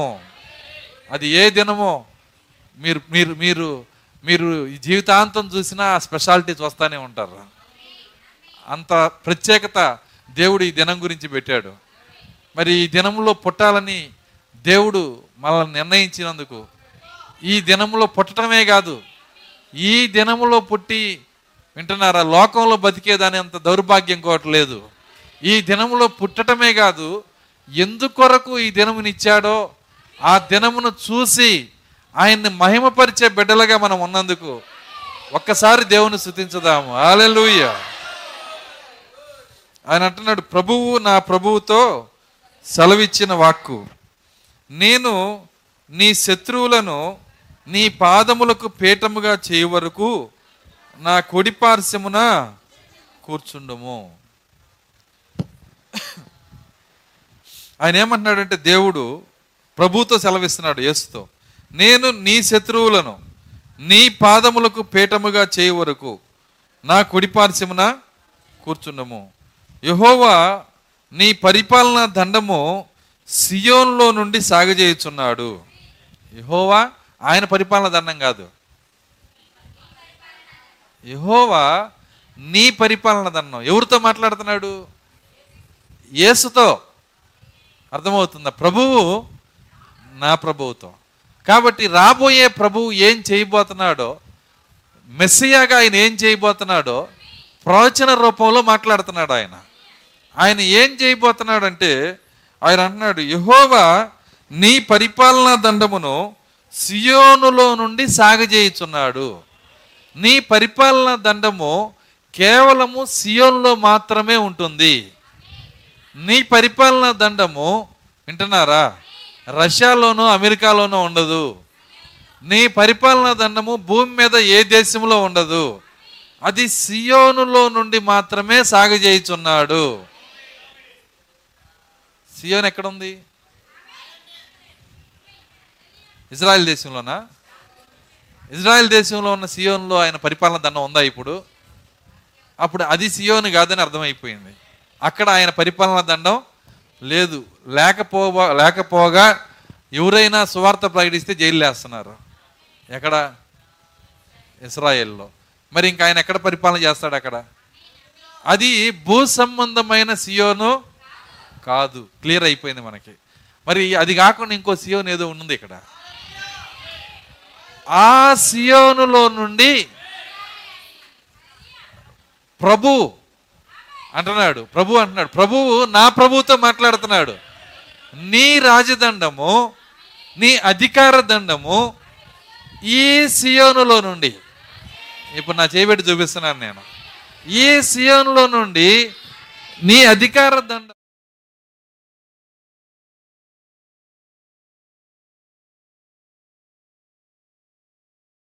అర్థమవుతుందా నేను చెప్తుంది? ఇప్పుడు ఒక వ్యక్తిని అధికారిగా పెట్టాము ఏదన్నా పని మీద, అందరూ ఏ పో అంటున్నారని కదన్నీ, ఇంకేం సాగితే అధికారం చెప్పింది. చెప్పేటువంటి ఆ యొక్క అధికారిగా పెట్టిన వ్యక్తి అధికారం సాగితేనే అతను అధికారి, లేదంటే అతని మాట ఎవరు తీసుకోకపోతే అతను అధికారి కానే కాదు. అధికారిగా పెట్టినా అధికారి కాడు అతను. ఇప్పుడు దేవుడు ఏమంటున్నాడంటే, తన అధికారము సాగించుకునే స్థలం ఒకటి చెబుతున్నాడు. ఎక్కడ సాగిద్దంటే ఆయన అధికారము, ప్రభు అయిన యేసుక్రీస్తు యొక్క అధికారము, మెస్సియా యొక్క అధికారము పైనున్న యెరూషలేమైన ఈ పిరమిడ్లో. దేవుని స్తోత్రం, హల్లెలూయా. పైన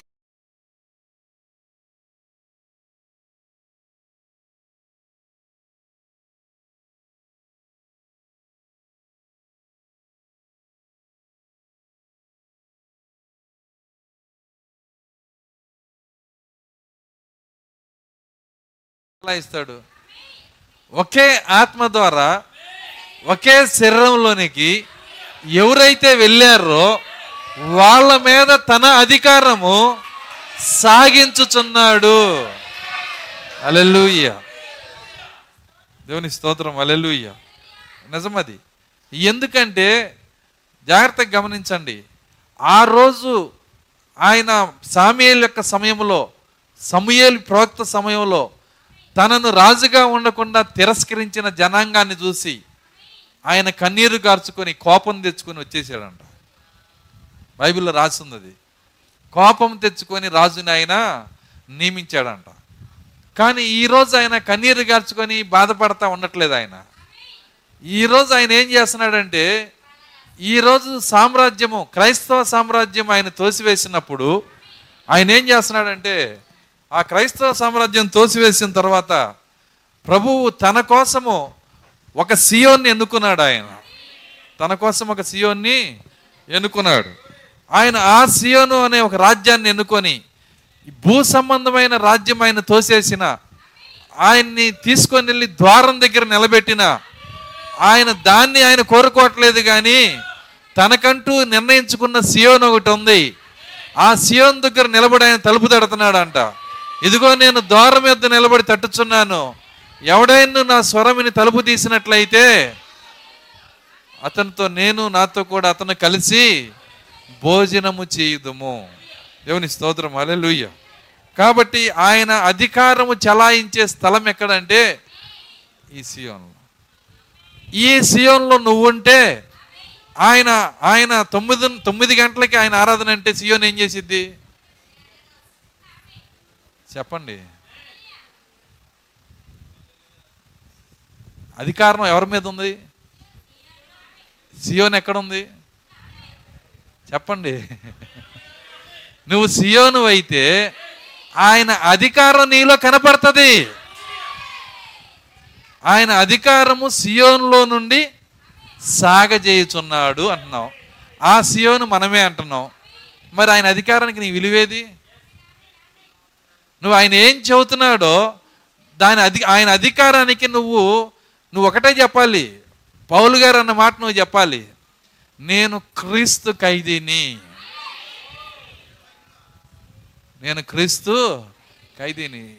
పౌలు గారు ఏ చైన్స్ చేసి కట్టాడు క్రీస్తు నిన్ను? ఆయన వాక్యం అనే చైన్స్తో నన్ను కట్టేశాడు. ఆయన గీత గీస్తే నేను దాటలేను.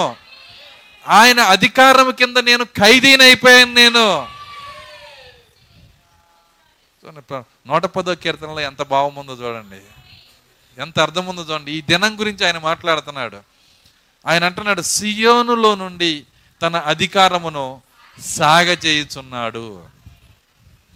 ఆ సియోను ఏంటో కాదు, ప్రత్యేకమైన దినములో ఉన్న ప్రత్యేకమైన రాజ్యమై ఉంది. ఇది పైనున్న సియోను. ఈ సియోను గురించి దేవుడు మాట్లాడుతున్నాడు. లెమ్ము, తేజరిల్లుము, నీకు వెలుగు వచ్చి ఉన్నది.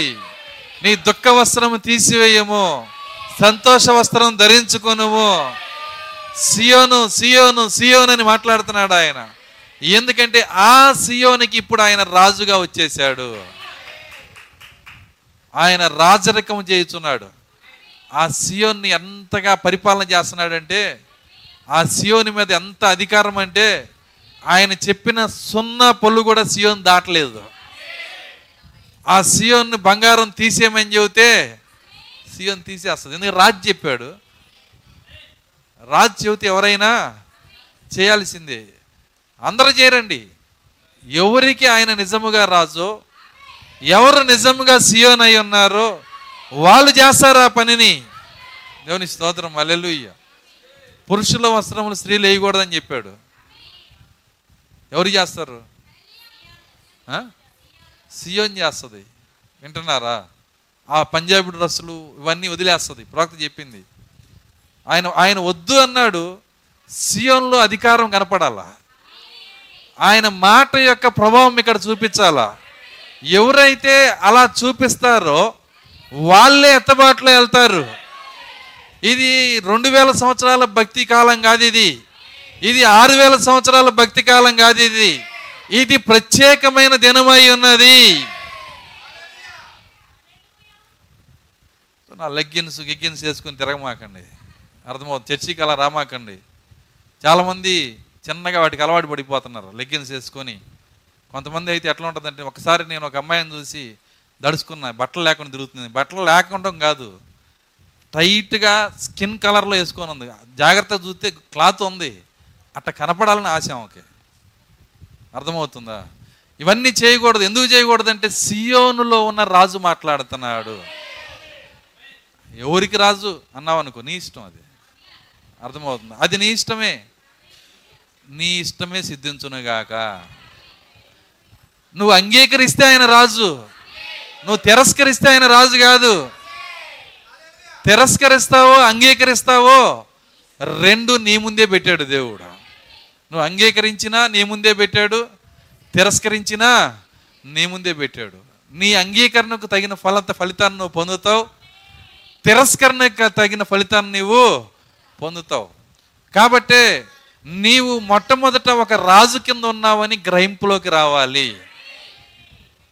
మొట్టమొదట ఒక రాజు కింద నువ్వు జీవిస్తున్నావు. ఇది రాజరికపు కాలము, ఇది నూతన రాజ్యం, ఇది దేవుని స్తోత్రం, హల్లెలూయా.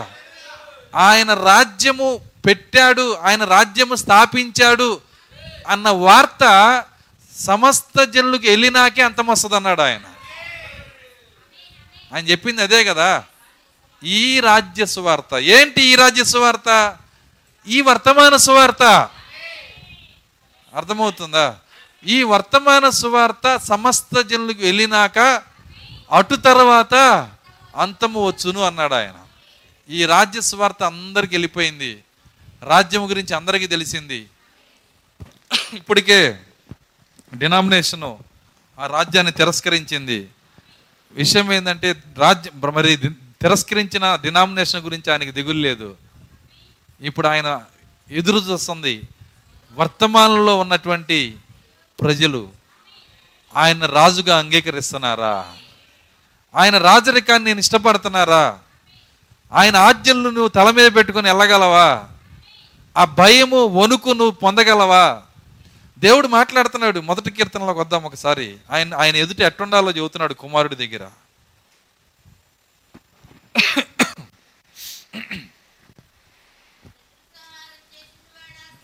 రెండో కీర్తన 1వ వచనం నుంచి. అన్యజనులు ఎలా అల్లరి రేపుచున్నారు, జనములు ఎలా వ్యర్థమైన దానిని తలంచుచున్నవి, మనము వారి కట్లు తెంపుదము రండి, వారి పాశములను మన యొద్ద నుండి పారవేయదము రండి అని చెప్పుకొనుచు. చూడండి, అన్యజనులు ఏం జరుగుతుందంట? ఈ అన్యజనుల యొక్క ఆశ ఏందంట? అల్లరి రేపుతారంట. వీళ్ళు ఏం చేస్తారంట? అన్యజనులు అల్లరి రేపుచున్నారు, గొడవలు రేపుచున్నారు. అన్యజనుల సంఘంలో ఏం జరుగుతుందంటే గొడవలు రేపుతున్నారు. వీళ్ళ ఉద్దేశం ఏంటంటే, మనము వారి కట్లు తెంపుదాము రండి. ఏం కట్లు కడుతున్నాడు ఈయన? 9 గంటలకల్లా రమ్మంటున్నాడు, తెంచేద్దాం రండి, అర్థమవుతుందా? ఈ యొక్క పురుషుని బట్టలు వేయొద్దు అంటున్నాడు, తెంచేద్దాం రండి. బంగారం వేయొద్దు అంటున్నాడు, తెంచేద్దాం రండి. ఎవరు అంటున్నారు? ఆయన కట్లు. ఎవరి కట్లు అండి? అది పాస్టర్ గారి కట్లు కాదండి. ఈ రాజు ఏం చెప్పాడో దాన్ని చెప్పటం వరకే నా బాధ్యత, అర్థమవుతుందా? మనము వారి కట్లు తెంపుదము రండి, వారి పాశములు మన యొద్ద నుండి పారవేయుదము రండి అని చెప్పుకుందరు. పాశములు అంటే తెలుసా? ఏంటి పాశాలంటే? పాయసం కాదండి, అర్థమవుతుందా? పాయసం కాదు, సగ్గుబియ్యం పాయసం కాదు, ఇది పాశము. పాశము అంటే కట్లు కంటే బలమైంది. కట్లు కన్నా నిత్య పాశములతో ఆ దేవదూతలను ఎలా బంధించాడో ఇప్పుడు కొన్ని కట్లు ఇక్కడ ఇచ్చాడంట. ఎవరికి? అన్యజనులకి. ఇశ్రాయేలుకి ఇచ్చిన కట్లు గురించి మాట్లాడట్లా. ఆయన మనసంతా మన మీదే ఉంటుంది, ఎక్కడికి వెళ్ళినా మన గురించే మాట్లాడతాడు ఆయన. అన్యజనులకి ఇచ్చిన కట్లు గురించి మాట్లాడుతున్నాడు. పాస్టర్ గారు 110వ కీర్తన ఎప్పుడు చూడలేదు. దర్శకుని ఆత్మ వస్తేనే ఇవన్నీ మీరు చూడగలిగే. జాగ్రత్తగా గమనించండి. ఆయన ఏమన్నాడంటే, అన్యజనులు ఎలా అల్లరి రేపుచున్నారు, జనములు ఎలా వ్యర్థమైన దానిని తలంచుచున్నవి. ఈ అన్యజనుల సంఘం ఏం తలంచుతుందంట? పనికొచ్చాయా? పనికొచ్చాయి తెలుస్తుందా? అర్థమైందా? చెప్పండి. అన్యజనుల సంఘము వ్యర్థమైన వాటిని ఎక్కువ ఆలోచన చేస్తుందంట. అదే అన్నాడు, ఎందుకు వీళ్ళు వ్యర్థమైన ఆలోచన చేస్తున్నారు? మనము వారి కట్లు తెంపుదము రండి, వారి పాశములు మన యొద్ద నుండి పారవేదము రండి అని చెప్పుకుందరు. భూరాజులు యెహోవాకును ఆయన అభిషిక్తుకుని విరోధముగా నిలవబడుచున్నారు. ఏలికలు ఏకీభవించి ఆలోచన చేయుచున్నారు. అయితే ఆయన ఆకాశమందు ఆశీనుడగువాడు నవ్వుచున్నాడు. దేవునికి నవ్వు రాకి ఇంకేముందండి? ఎట్లా ఉంటుందంటే, ఒక చిన్న జోక్ చదివాను. ఒక ఏనుగు వెళ్తుంటే రెండు చేమలు దారిలో ఎదురొచ్చినాయి అంట. మొదటి చీమ అంటుందంట, మన దారిలో వస్తున్నాడు ఏంద్రా ఈడు అందంట. రెండో చీమ అందంట, పానీ లేరా మన ఇద్దరు ఉన్న వాడు ఒకడు ఉన్నాడు అందంట. ప్రజల యొక్క క్రియలు అలా ఉన్నాయి. దేవునికి ఆయన ఏం చేస్తున్నాడంటే, ఆకాశమందు ఆసీనుడైన వాడు నవ్వుచున్నాడు.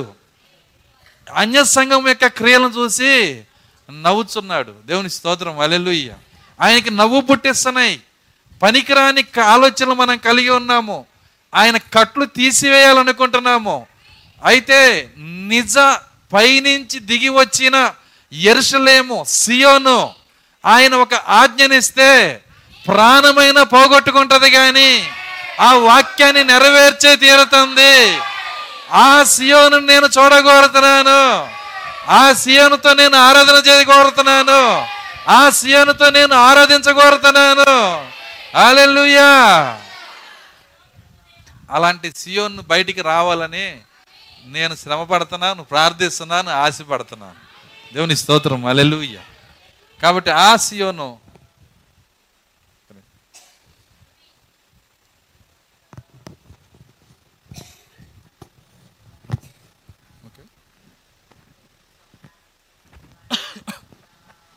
హల్లెలూయా. జాగ్రత్తగా గమనించండి. మనకి బైబిల్ కొత్తదైపోయింది. పాత విధానంలో చదివితే అంత గందరగోళమే. పరిశుద్ధాత్మ నీ లోపలికి వస్తే ప్రతి స్థలంలో నువ్వు కనపడతావు. అక్కడ నువ్వు ఎక్కడైనా చేయబెట్టు, కళ్ళు మెరుస్తాయి మనకి. ఎందుకంటే అసలు ఎందుకు రాశాడో దాని భావము చెప్పే సమయము కనుకే ఇది ప్రత్యేకమైన సమయమై ఉన్నది. ఎందుకంటే ఇది ఆర్భాటం యొక్క కాలము కాదు, ఇది ప్రధాన దూత యొక్క కాలము కాదు, శబ్దము కాలము కాదు, ఇది దేవుని బోర యొక్క కాలము. దేవుడే బోర ఊదుచున్నాడు. ఎవరు వినగలుగుతారో వాళ్ళు ధన్యులై ఉన్నారు. అందుకే ఇది ప్రత్యేకమైన సమయమై ఉన్నది. దేవుని స్తోత్రం, హల్లెలూయా. అందుకే అంటున్నాడు ఆయన, వారి పాశములు మన యొద్ద నుండి పారువేయదము రండని చెప్పుకుందరు. కానీ నిజ విశ్వాసి ఎలా ఉంటాడంటే, కట్లు తెంపుకోవటము, పాశములు తెగ్గొట్టడము, పారిపోవటము ఇవన్నీ చేయడు. నిజ విశ్వాసి యొక్క ఉద్దేశం ఎలా ఉంటుందంటే, ఇదే కీర్తనలో ఉంది 118 వద్దాం, మళ్ళీ ఇక్కడికి వద్దాం. దీన్ని ఇలాగే పెట్టండి. 119 సారీ 119 130 131 చదువుదాం. సియోను ఎలా ఉంటుందో ఇక్కడ చెప్తున్నాడు. నీ వాక్యములు వెల్లడి అగుటతోడనే వెలుగు కలుగును. ఏమన్నాడు ఆయన? నీ వాక్యము వెల్లడి అగుటతోడనే వెలుగు కలుగును. ఎప్పుడన్నా మీరు ఇంట్లోకి వెళ్ళి కరెంటు పోయినప్పుడు ఏం చేయాలి? చీకటి వెలుగు కావాలనికి ఏం చేయాలి? వాక్యాన్ని చదవండి. అక్కడ ఏమొస్తుంది అప్పుడు? ఎప్పుడన్నా వచ్చిందా చెప్పండి? ఎప్పుడన్నా వచ్చిందా? ఎప్పుడు రాలేదా? మరి ఆయన వాక్యం ఏం చెబుతుంది? నీ వాక్యం పలికినప్పుడు వెలుగు వస్తుందంట. ఎట్లా వస్తుంది మీకు తెలుసా? నేను ఎప్పుడు వర్తమానం తీసుకున్నా నేను ఆ వెలుగును చూస్తూ ఉంటాను. నేను ఎప్పుడు వాక్యం పలికినా ఆ వెలుగును చూస్తున్నా. సరే, మీ భాషలో అర్థమయ్యేటట్టు చెప్తాను. నేను కొత్తగా పెళ్లి చేసుకున్నాడు, బజార్కు వచ్చాడు. స్నేహితులు అంటున్నారు, ఏంద్రా నీ ముఖం వెలిగిపోతుంది అన్న.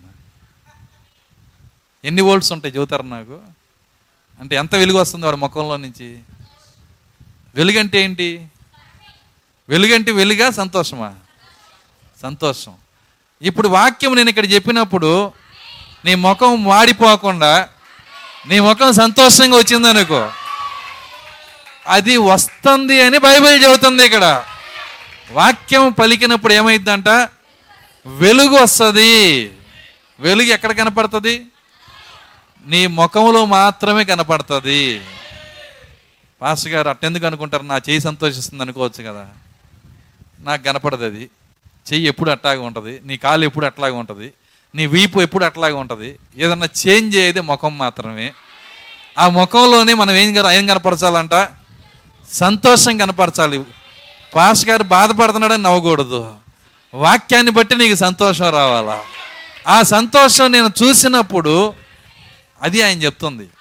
ఇప్పుడు తర్వాత కిందకు వద్దాం. నెక్స్ట్, అవి తెలివి లేని వారికి, అది తెలివి లేని వారికి తెలివి కలిగించును. నీ ఆజ్ఞల యందైన అధిక వాంఛ చేత, నీ ఆజ్ఞల యందైన, నీ వాగ్దానముల యందైన, నీ ఆశీర్వాదముల యందైనా. అటు చెప్పలేదు ఆయన. ఎక్కువగా ప్రజలు అధిక వాంఛతో నోరు తెరిచేది దేనికోసం అంటే, ఆయన ఇచ్చే ఆశీర్వాదాల కోసం, ఆయన ఇచ్చే వాగ్దానాల కోసం. కానీ ఇక్కడ సియోన్ ఉంది. ఇక్కడ ఈ మాట మాట్లాడుతుంది ఎవరంటే, సియోన్ యొక్క ఛాయ. ఈ ఛాయ ఎలాగుందో చూడండి. ఏది కోరుకుంటున్నాడు? నీ ఆజ్ఞల యందైనా అధిక వాంఛ చేత నేను నోరు తెరిచి వగర్చుచున్నాను. ఎంత ఆశ్చర్యం అండి అది. ఆజ్ఞలు కావాలని కోరుకుంటున్నాడంట. ఇంకేదన్నా ఆజ్ఞ ఉందా అని కోరుకుంటున్నాడంట. ఎంతమంది అలా కోరుకుంటున్నారు? అట్లయితే మీకు ఆజ్ఞ ఇస్తున్నాను నేను. 9ంటికల్లా రండి. ఇప్పుడే కదా ఆజ్ఞలు కోరుకుంటున్నాను చెయ్యెత్తింది. ఏం చేయాలి మరి? వాక్యం దాకా తీసుకెళ్ళమాకండి. వాక్యం దాకా వస్తేనే మనం ఎవరో అర్థమయ్యేది. అర్థమవుతుందా? ఆయన ఏ ఆజ్ఞ ఇచ్చాడో నువ్వు చేయాల్సిన కార్యం ఏంటంటే, ఆజ్ఞల ఎందైనా ఇంకొక ఆజ్ఞ నువ్వు చేస్తే ఇంకొంత ఆశీర్వాదం నీకు ఇస్తాడు దేవుడు.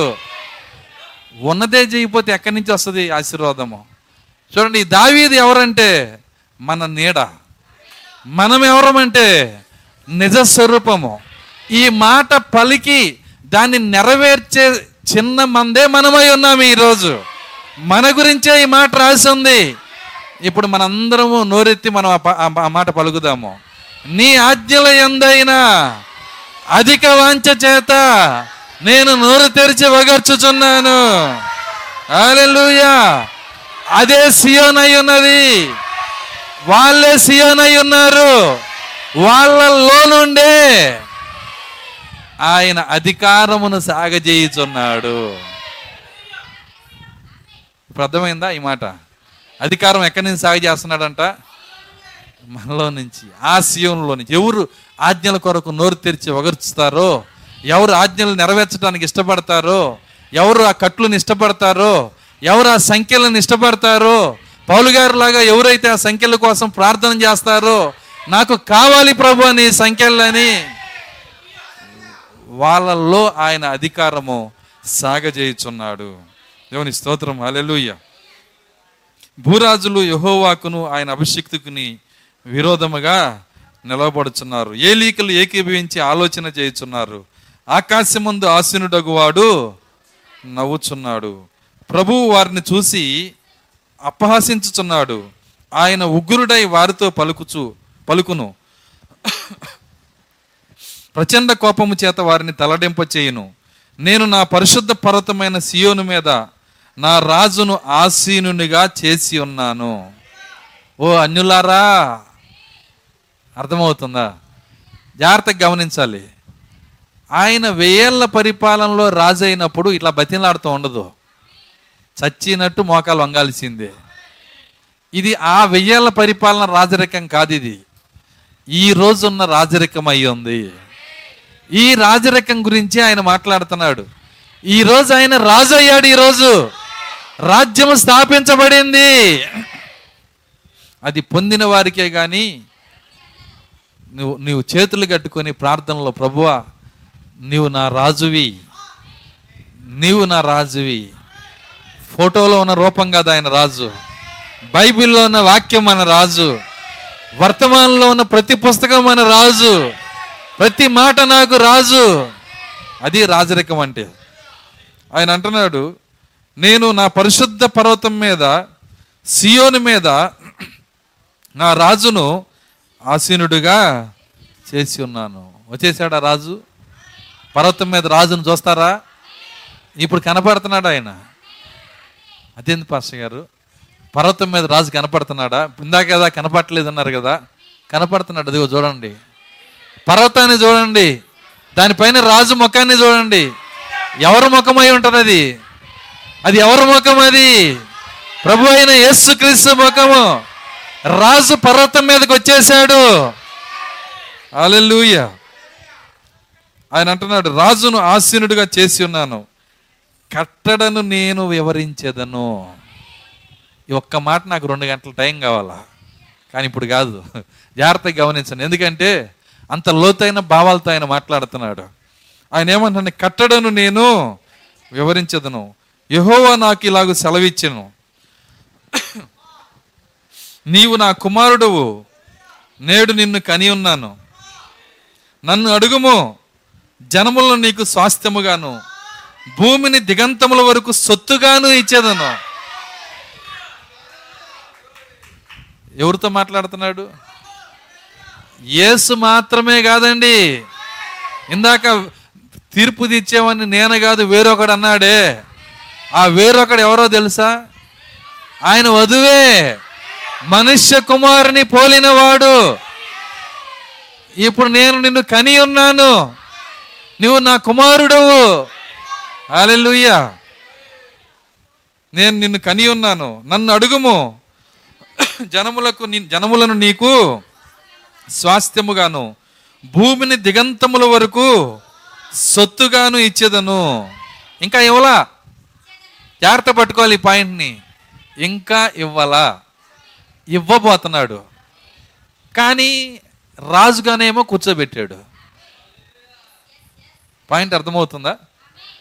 రాజుగా కూర్చోబెట్టాడు కానీ ఇంకా ఇవ్వలా. ఎంతమందికి అర్థమవుతుంది? నాకైతే చాలా సంతోషంగా ఉంది. జాగ్రత్తగా గమనించండి, ఇంకా ఇవ్వలా. రాజుగా కూర్చోబెట్టాడు యేసుక్రీస్తుని. ఆయన అడుగుతున్నాడు, నన్ను అడుగు, సమస్త జనాంగాలు నీకు ఇచ్చేస్తాను, ప్రతి రాజ్యం నీకు ఇచ్చేస్తాను, నీకు స్వాస్థ్యంగా ఇస్తాను, నేను భూమి దిగంతముల వరకు నీకు సొత్తుగా ఇచ్చేస్తాను. మరి రాజుగా ఎందుకు చేశాడు? ఇంకా ఇవ్వలా. రాజుగా చేసినది ఎవరినంటే, వింటున్నారా, సియోన్లో ఉన్నవారికి. ఇప్పుడు ఏమన్నాను, భౌతిక సామ్రాజ్యాలు ఉన్నాయి కదా, ఈ భూ సంబంధమైన సామ్రాజ్యాలు, అవన్నీ నీకు ఇవ్వబోతున్నాను అంటున్నాడు ఆయన. సరే, మీకు దీన్ని నీడ చూపిస్తాను, మీకు అర్థమవుతుంది. యేసు యొక్క నీడ. ఇప్పుడు యేసు యొక్క నీడ మీకు తెలుసా? ఇది యేసు ఇప్పుడున్న స్థితి, ఇప్పుడు యేసు ఉన్న స్థానం. ఇది ప్రభు అయిన యేసుక్రీస్తు ఎక్కడున్నాడో, ఏ స్థానంలో ఉన్నాడో, నీ భౌతికమైన ఆత్మీయమైన కళ్ళు దేవుడు తెరిస్తే ఆ స్థానాన్ని నువ్వు ఇప్పుడు చూడగలుగుతావు. ఆయన ఎక్కడున్నాడంటే రాజుగా ఆయన ఒక పర్వతం మీద కూర్చున్నాడు. సియోన్లో ఉన్నవారికి ఆయన రాజుగా ఉన్నాడు. ఇంకా భూ సంబంధమైన రాజ్యాలు ఆయనకి దొరకలా. నన్ను అడుగు, నేను ఇస్తాను, నేను అంటున్నాడు, స్వాస్థ్యంగా ఇస్తాను నీకు. నిజమది. ఇందులో ఒకవేళ 10 ఎకరాలు లేదంటే విజయవాడలో ఫ్లాట్ ఇస్తానంటే చర్చి మానేస్తామనంటే వెళ్ళిపోయే వాళ్ళకి కట్టడు ఆయన. అర్థమవుతుంది నేను చెప్తుంది. ప్రలోభాలకి వెళ్ళిపోయే వాళ్ళతో ఆయన రాజ్యం ఉండదు. ప్రాణం పోయినా ఆయన పక్షాన నిలబడే వాళ్ళే, అటువంటి వాళ్ళే ఆయన రాజ్యం అయి ఉంటారు. దేవుని స్తోత్రం. హల్లెలూయా. చూడండి, ఆ నీడను మీరు చూడండి, దావీదును మీరు చూడండి. దావీదు సమూయేలు వెళ్ళి దావీదు దగ్గరికి వెళ్ళి ఏం చేశాడంటే అభిషేకం చేశాడు. చేసినాక రన్నింగ్ రేస్ మొదలైంది. అప్పుడు దాకా పరిగెత్తలే పాపం. ఎవరు? దావీదు. ఆయనకుండా ఆ సమూయేలు ఏ టైంలో పోసాడో అప్పటి నుంచి పరిగెత్తడమే నా పని. ఒకరోజు సమూయేలుని కలుసుకున్నప్పుడు అంటున్నాడు, రాజ్యం లేని రాజు బాగున్నావా అంటున్నాడు సమూయేలు. ఏం రాజు అండి ఆయన? రాజ్యం లేని రాజు. అది నీడ, ఇది నిజస్వరూపం. ఈరోజు రాజు అయ్యాడు, ఇంకా రాజ్యం లేదు, కానీ ఒక చిన్న మంద ఈ రాజు కలిగి ఉన్నాడు. ఏ రాజు? దావీదు కలిగి ఉన్నాడు. రాజ్యం లేదు కానీ చిన్న మంద కలిగి ఉన్నాడు. ఈ చిన్న మంద ఎంత శక్తివంతమైందంటే ఆ పరిస్థితులు ఏమైనా, వాతావరణం ఏదైనా, ఎంతమంది ఆయన తిరస్కరించినా, తోసివేయబడిన రాజుగా ఉన్నా, బెత్లెహేము నీళ్లు తెమ్మని చెబితే నీళ్ళ కోసం ప్రాణం పెట్టి తెచ్చేవాళ్ళు వీళ్ళు. హల్లెలూయా. అలాంటి చిన్న మంద ఈ రాజు కలిగి ఉన్నాడు. ఎగ్జాక్ట్గా ఎలాంటి స్థితిలో మనం ఉన్నామో చూడండి. యేసుక్రీస్తు పైన ఉన్నాడు, వస్తున్నాడు, ఇది కాదు. అర్థమవుతుంది? బాప్తిసం ఇట్లా ముంచి ఇక చూడనేది కాదు, ఏం జరుగుతుందో చూడాలి. ఒక సాయంకాలం ఉంది, ఒక రాత్రి ఉంది, ఒక పగలు ఉంది, దేవుని వాగ్దానాలు ఉన్నాయి, ప్రవచనాలు ఉన్నాయి, వీటన్నిటిని మనం చూడాలి. కాబట్టే యేసుక్రీస్తు ఏ విధముగా సియోని మీద రాజుగా ఉన్నాడో, దాని తర్వాత భూమిని అంతటిని ఎలాగ దేవుడు ఇవ్వబోతున్నాడో, అదే వాతావరణం ఆ రోజు దావీదు దగ్గర కూడా ఉన్నది. దావీదు రాజు అయ్యేంత వరకు, భౌతికంగా రాజు అయ్యేంత వరకు భయంకరమైన శత్రుత్వాన్ని టెస్ట్ చేశాడు. ఎంతమందికి అర్థమవుతుంది నేను చెప్తుంది? తరమబడ్డాడు, శత్రువుల చేత బాధపడ్డాడు, రాజే. ఎంతమందికి అర్థమవుతుంది? మనము కూడా రాజులమే, కానీ మనము మన సింహాసనం మీద కూర్చునేంత వరకు దావీదుకి ఏది జరిగిందో నీకు నాకు కూడా అదే జరుగుతుంది. ఎంతమంది ఆ రాజు ఉన్నారు ఇక్కడ? మీకేం జరిగిద్ది? బీరువా నిండిద్దా? ఏమన్నాడు ఆయన? ఏమని వాగ్దానం చేశాడు? నీవు ఆ రాజు అయితే ఏం జరిగిద్ది అన్నాడు ఆయన? ఖచ్చితంగా దావీదు వలె నీవు శత్రువుల వలన బాధను అనుభవించాల్సిందే. ఇక్కడ ఇక్కడ ఇక్కడ ఉన్నటువంటి యొక్క దావీదు ఏ విధంగా బాధపడుతున్నాడో, క్రీస్తు కూడా రాజుగా ఉండి తన యొక్క పర్వతం మీద తాను దిగి వచ్చి ఒక రాజ్యమును స్థాపించి, ఇప్పుడు క్రైస్తవులే, సొంత ప్రజలే రాజు మీద వ్యతిరేకంగా మాట్లాడుతున్నారు, వర్తమానం పైన వ్యతిరేకంగా మాట్లాడుతున్నారు, ప్రవక్త పైన వ్యతిరేకంగా మాట్లాడుతున్నారు, ఈ గడియ పరిశుద్ధాత్మ పైన వ్యతిరేకంగా మాట్లాడుతున్నారు. అయితే ఆయనకి ఏ బాధ లేదు, ఆయన వాళ్ళని ఒప్పిస్తాడంట. ఎవరైతే దీన్ని దూషించారో వాళ్ళందరినీ ఒప్పిస్తాడంట. ఒప్పించి రక్షించడు ఆయన, ఒప్పించి శిక్షిస్తాడు. ఇప్పుడు ఒప్పుకుంటే రక్షణ, అప్పుడు ఒప్పుకుంటే ఏ రక్షణ లేదు. అదే హానోకు 6000 సంవత్సరాల ముందు చూసి చెప్పాడు ఆ మాట. హానోకు కూడా ఏమని ప్రవచించాడంటే, ఆయన అంటున్నాడు, భక్తిహీనులు భక్తిహీనముగా ప్రవచించిన భక్తిహీన క్రియలు వాళ్ళ మాటలన్నీ ఒప్పించుటకు ఆయన 10,000 మంది పరిశుద్ధులతో దిగి వచ్చెను అంటున్నాడు. ఆయన అయిపోయింది, ఆల్రెడీ పరలోకం ఇక్కడే ఉంది, ఒప్పించడానికి రెడీగా ఉంది. కొద్ది సమయం ఓర్చుకుంటే చాలు, దేవుడు పరిస్థితులన్నీ మార్చేస్తాడు ఆయన. కొద్ది సమయం ఓర్పుతో ఉంటే చాలు, కొద్ది సమయం ఆయన వైపు చూస్తే చాలు, కొద్ది సమయము మనం బంధకాల్లో ఉంటే చాలు, కొద్ది సమయం మనము చేయిస్తూ ఉంటే చాలు. దేవుని స్తోత్రం. హల్లెలూయా. యెహోవా నాకు ఇలాగ సెలవిచ్చిను, నీవు నా కుమారుడవు, నేడు నిన్ను కని ఉన్నాను. నన్ను అడుగుము, జనములకు నీకు స్వాస్థ్యముగాను భూమిని దిగంతములను సొత్తుగానే ఇచ్చేదను. ఇన్నప దండముతో నీవు వారిని నలగగొట్టెదవు, కొండను పగలగొట్టినట్టు వారిని ముక్కలు చెక్కలుగా పగలగొట్టెదవు. కాబట్టి రాజులారా, ఉంటున్నారా? ఉన్నారా? రాజులు ఇక్కడ ఉన్నారా? ఎలా ఉండాలంట? వివేకం లేకుండా ఉండొద్దు, వివేకులై ఉండు. రాజులారా వివేకులై ఉండు, భూపతులారా బోధనందుడి భూపతులు అంటే భూమి మీద ఉన్న రాజులు కాదండి, వింటున్నారా? వాళ్ళు భూపతులు కాదు, వాళ్ళు 4 ఏళ్ళు 5 ఏళ్ళు ఉండి లేకపోతే కొంతకాలం ఉండి వెళ్ళిపోతారు. భూమిని పరిపాలన చేసేవాళ్ళు సాత్వికులు, సాత్వికులైన వారు ధన్యులు, వారు భూమిని స్వతంత్రించుకుందరు. వాళ్ళ గురించి మాట్లాడుతున్నాడు ఆయన. భూపతులారా, ఈ భూపతులకి బాధ ఎందుకండి? బాధ ఒకటే వాళ్ళకి కావాల్సింది. ఎవరికి బాధ కావాలి? ఇక్కడ కూర్చున్న భూపతులకు కావాలి. రాజులారా వివేకులై ఉండండి, అవివేకంగా జీవించమాకండి. వివేకం కావాలి మీకు ఈరోజు. ఆయనని నువ్వు సేవించాలంటే పూర్ణ వివేకము కావాలి. పూర్ణ ఆత్మతో, పూర్ణ మనస్సుతో, పూర్ణ బలముతో, పూర్ణ వివేకముతో. హల్లెలూయా. ఎవరో మీ ఇంటికి బంధువులు వచ్చారు, వచ్చినప్పుడు వాళ్ళు సోఫాలో కూర్చున్నారు. నువ్వు బిందులో ఒక గ్లాసు ముంచి మళ్ళీ బింది మీద పెట్టి కుర్చీలో కాలు మీద కాలేసుకొని పోయి తాగిరా అంటావా? లేచావు, వెళ్ళి ముంచావు, అర్థమవుతుందా? గ్లాసుని తీసి ఏం చేసావు? బింది మీదే పెట్టావు. మళ్ళీ ఏమంటున్నావు? కాలు మీద కాలేసి కూర్చొని పోయి తాగిరా అంటే సగమే నీకు ఉంది, పూర్ణ మనసు లేదు నీకు. వచ్చినోడి మీద నీకు పూర్ణ మనసు లేదు, వచ్చిన బంధువు పైన. అలాంటి అసంపూర్ణ కార్యాలు చేయమాకండి.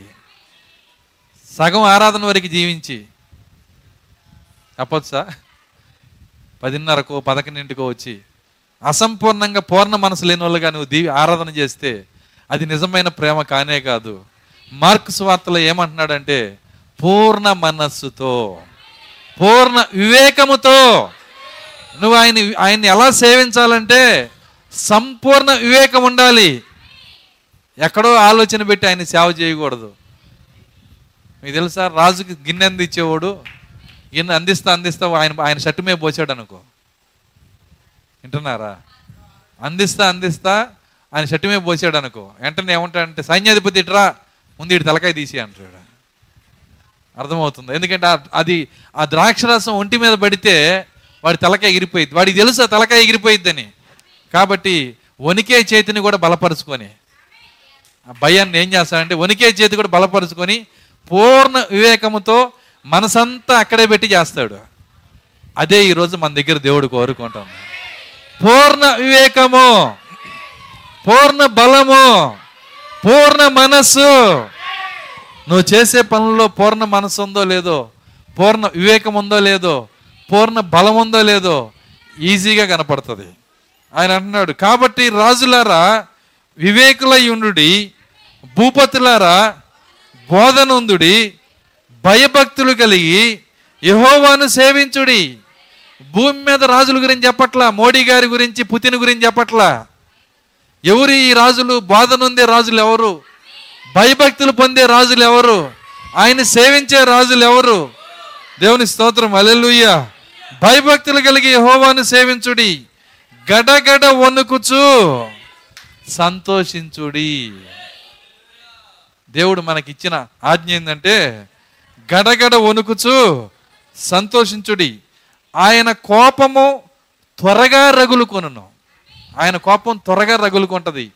ఆయన కోపం రాబోతుంది. గొర్రెపిల్ల ఉగ్రత దినం రాబోతుంది. స్పెషల్ డే అయిపోయిందంటే ఏమొస్తుంది? గొర్రెపిల్ల ఉగ్రత దినము. స్పెషల్ డేలో ఎంజాయ్ చేసి గొర్రెపిల్ల ఉగ్రత దినం వచ్చినప్పుడు ఏడవటానికి కాదు దేవుడు నేను ఇక్కడ పెట్టింది. వాళ్ళు అడుగుతారంట, మైండ్ చెలించి ఆ బాధలు తట్టుకోలేక కొండలతో మొరపెట్టుకుంటారంట, మమ్మల్ని కప్పండి, ఆ గొర్రెపిల్ల ఉగ్రత నుంచి మమ్మల్ని కప్పండి, మేము తట్టుకోలేకపోతున్నాం. కొండలతో మాట్లాడుతున్నారంటే మైండ్ ఎంతగా పిచ్చర్లు అయిపోయి ఉంటారు వాళ్ళు. ఎంత భయంకరమైన కార్యాలు జరగబోతున్నాయి. ఇవన్నీ రాస్తున్నాయి ప్రతిదీ కూడా. ఆయన అందుకే అంటున్నాడు, భయభక్తులు కలిగి యెహోవాను సేవించుడి, గడగడ వణుకుచు సంతోషించుడి, ఆయన కోపము త్వరగా రగులుకొనును. దాని కొరకు మీరు ఏం చేయాలంటే కుమారుని ముద్దు పెట్టుకొనుడి. కుమారునితో ఎట్లా ఉండాలంట? కుమారుని ముద్దు పెట్టుకొనుడి. ఆయన సన్నిధిలో గడగడ వణకాలంట. నిజంగా ఆ వణికే జీవితము దేవుడు మనకి ఇచ్చునుగాక. అందరం కాదు, ఆ సియోనుకు మాత్రమే. దేవుని స్తోత్రం, హల్లెలూయా. నువ్వు కుమారుని ముద్దు పెట్టుకునుడి, లేని ఎడల ఆయన కోపించును, అప్పుడు మీరు త్రోవ తప్పి నశించెదరు, ఆయన ఆశ్రయించు వారు ధన్యులై ఉన్నారు. కుమారుణ్ణి ముద్దు పెట్టుకుంటే మీరు త్రోవలో నడుస్తారు. దేవుని స్తోత్రం, హల్లెలూయ. ఎవరు ఆ కుమారుడు? పరిశుద్ధాత్మ. పరిశుద్ధాత్మను ముద్దు పెట్టుకునుడి, పరిశుద్ధాత్మను ప్రేమించుడి, అప్పుడు మీరు మార్గంలో నడుస్తారు. మీరు గనక పరిశుద్ధాత్మను పొందుకోకపోతే, పరిశుద్ధాత్మను ముద్దు పెట్టుకోకపోతే మీరు త్రోవ తప్పి నశిస్తారు. దేవుని స్తోత్రం, హల్లెలూయ. 2వ అధ్యాయం అంతా మన గురించే చెప్పాడు. చాలామంది ఏమనుకుంటారంటే అది ఎప్పుడుదో ప్రవచనం అండి, ఎవరిదో రాజులదండి. కానే కాదు, ఇక్కడ కూర్చున్న రాజుల గురించి ఆయన చెప్తున్నాడు, ఇక్కడున్న అన్యజనుల గురించి ఆయన చెప్తున్నాడు. ఆయన ఏం జరగబోతుందో ఖచ్చితముగా మనము జీవిస్తున్న ఈ గడియ గురించే చెబుతున్నాడు. ఇంకా ఆయనకి 1000 పరిపాలన రాజ్యం రాలా, కానీ ఇప్పుడు ఆయన రాజుగా ఉన్నాడు, సియోను పైన రాజుగా ఉన్నాడు, ఆ తలరాయిగా దిగి వచ్చున్నాడు, ఆయన పర్వతం పైన కూర్చున్నాడు ఆయన. దేవుని స్తోత్రం, హల్లెలూయా. ఇప్పుడు రండి 110వ కీర్తనకి. 110:2.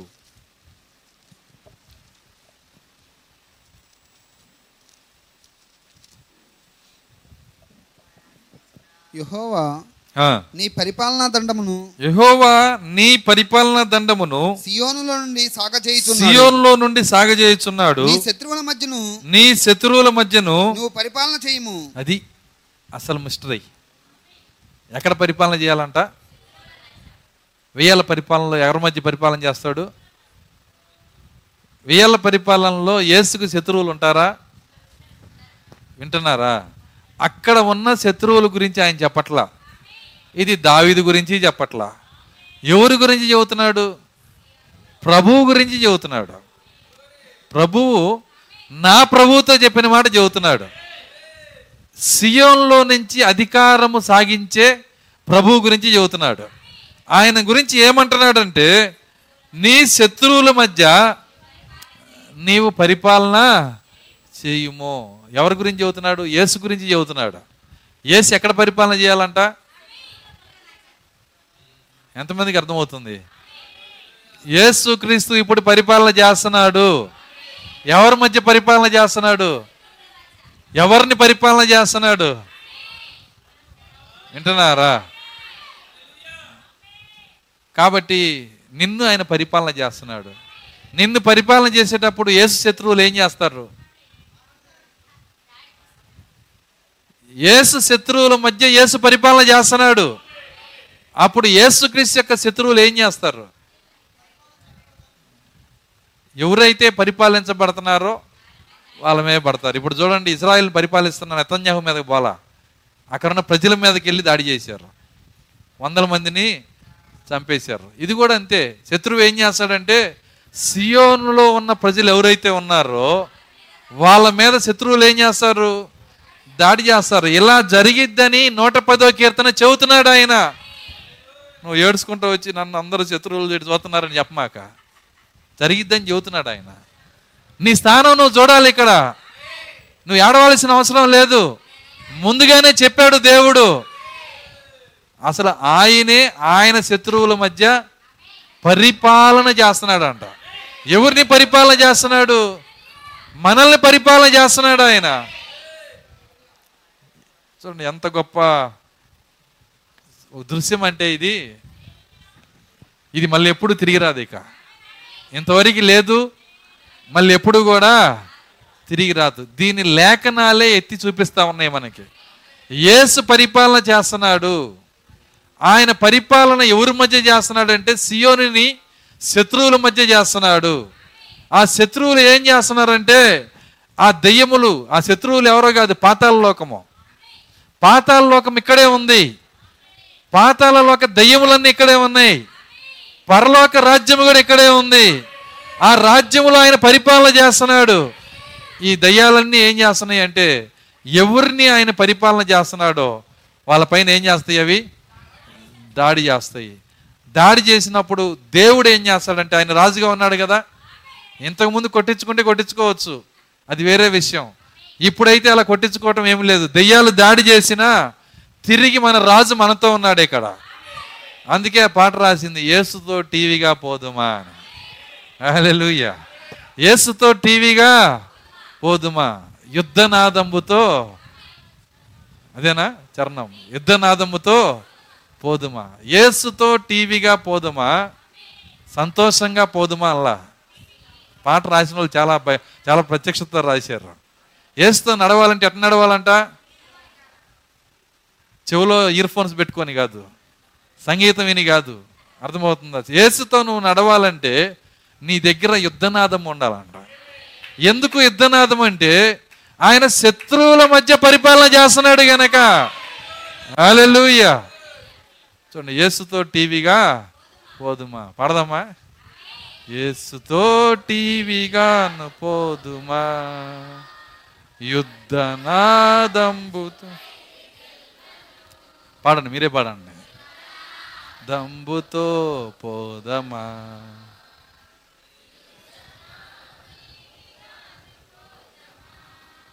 పాట ఇవ్వండి. లేకపోతే ఒకళ్ళు ఒక చరణంలో ఉంటే ఇంకొకరు ఇంకో చరణంలో ఉంటున్నారు. తీసివ్వండి, పాట తీసివ్వండి. ఎంత? 399. ఎందుకంటే ఇది మన టైము, మన పాట కాబట్టి.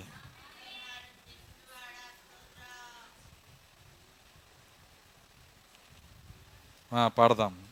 యేసుతో టీవీగాను పోదమా, అడ్డుగా వచ్చు వైరి గెల్వను, యుద్ధనాదంబుతో పోదము, యేసుతో టీవీగాను పోదమా. నీరసంగా కాదండి, టీవీగాను. టీవీ అంటే రాజ టీవీ అన్నమాట. రాజులు నడుస్తారు ఆ విధంగా. రాజు సైన్యమందు చేరను,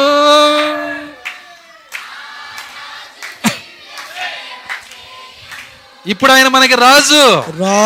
రాజు సైన్యమందు చేరును, ఆ రాజు దివ్య సేవ చేయను, యేసు రాజు ముందుగా ధ్వజము పట్టి నడవగా, యేసు రాజు ముందుగా ధ్వజము పట్టి నడవగా, యేసుతో టీవీగాను పోదము,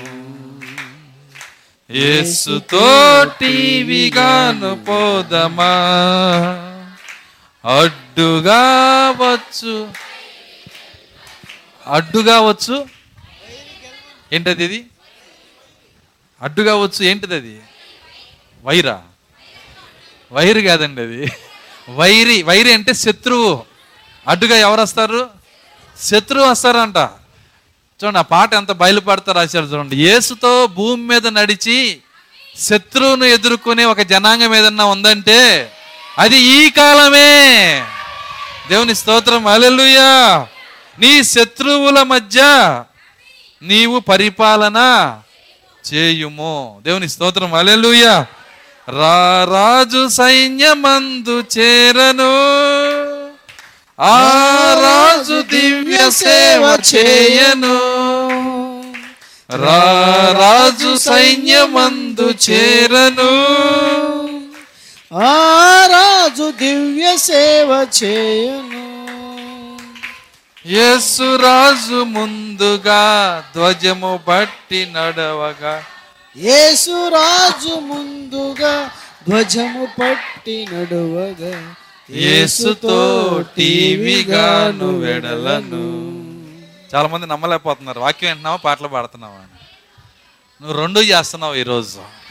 ఎందుకంటే పాటల్లోనూ ఆరాధన ఉంది, వాక్యంలోనూ ఆరాధన ఉంది, బయలుపాటలోనూ ఆరాధన ఉంది. మనం అడుగు పెట్టిన దగ్గర నుంచి అంతా ఆరాధనే ఇక్కడ. హల్లెలూయా. పాస్టర్ గారు ఎందుకని పాటలు పాడుతున్నారు? 9ింటికి వచ్చాం కాబట్టి, అరగంట ప్రార్థన చేశారు కాబట్టి. అర్థమవుతుందా? దేవుని ఆత్మ ఇక్కడ మండుతుంది కాబట్టి, అగ్ని మీ హృదయాల్లో దేవుడు ఇస్తాడు కాబట్టి. హల్లెలూయా. విశ్వాస కవచమును ధరించుచు, ఆ రాజునాజ్ఞమదిని నిల్పుచు. ఎంత చక్కగా రాశాడు చూడండి.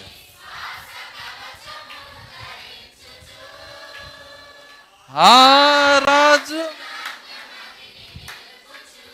కానీ అన్యసంఘం ఏం చేస్తుంది? అన్యసంఘం ఏం చేస్తుంది? కట్లు తెంచేద్దాం, పాశములు తెంచేద్దాం. కానీ ఈ యొక్క వధువు ఏం చేస్తుంది? ఆయన ఆయన ఆ రాజు ఆజ్ఞ మదిని మదిని నిల్ ఆయన ఆజ్ఞ ఏది ఇచ్చాడో అది ఎక్కడ ఉంటుందంటే మన మదిలో ఉంటుందంట. హల్లెలూయా. ఎవరికి ఉంటుంది అది? ఆయన సైన్యానికి ఉంటుంది. విశ్వాస కవచమును ధరించుచు ఆ రాజునాజ్ఞ మదిని నిల్పుచు పొందుచున్న వారమై అనుదినంబు శక్తిని పొందుచున్న వారమై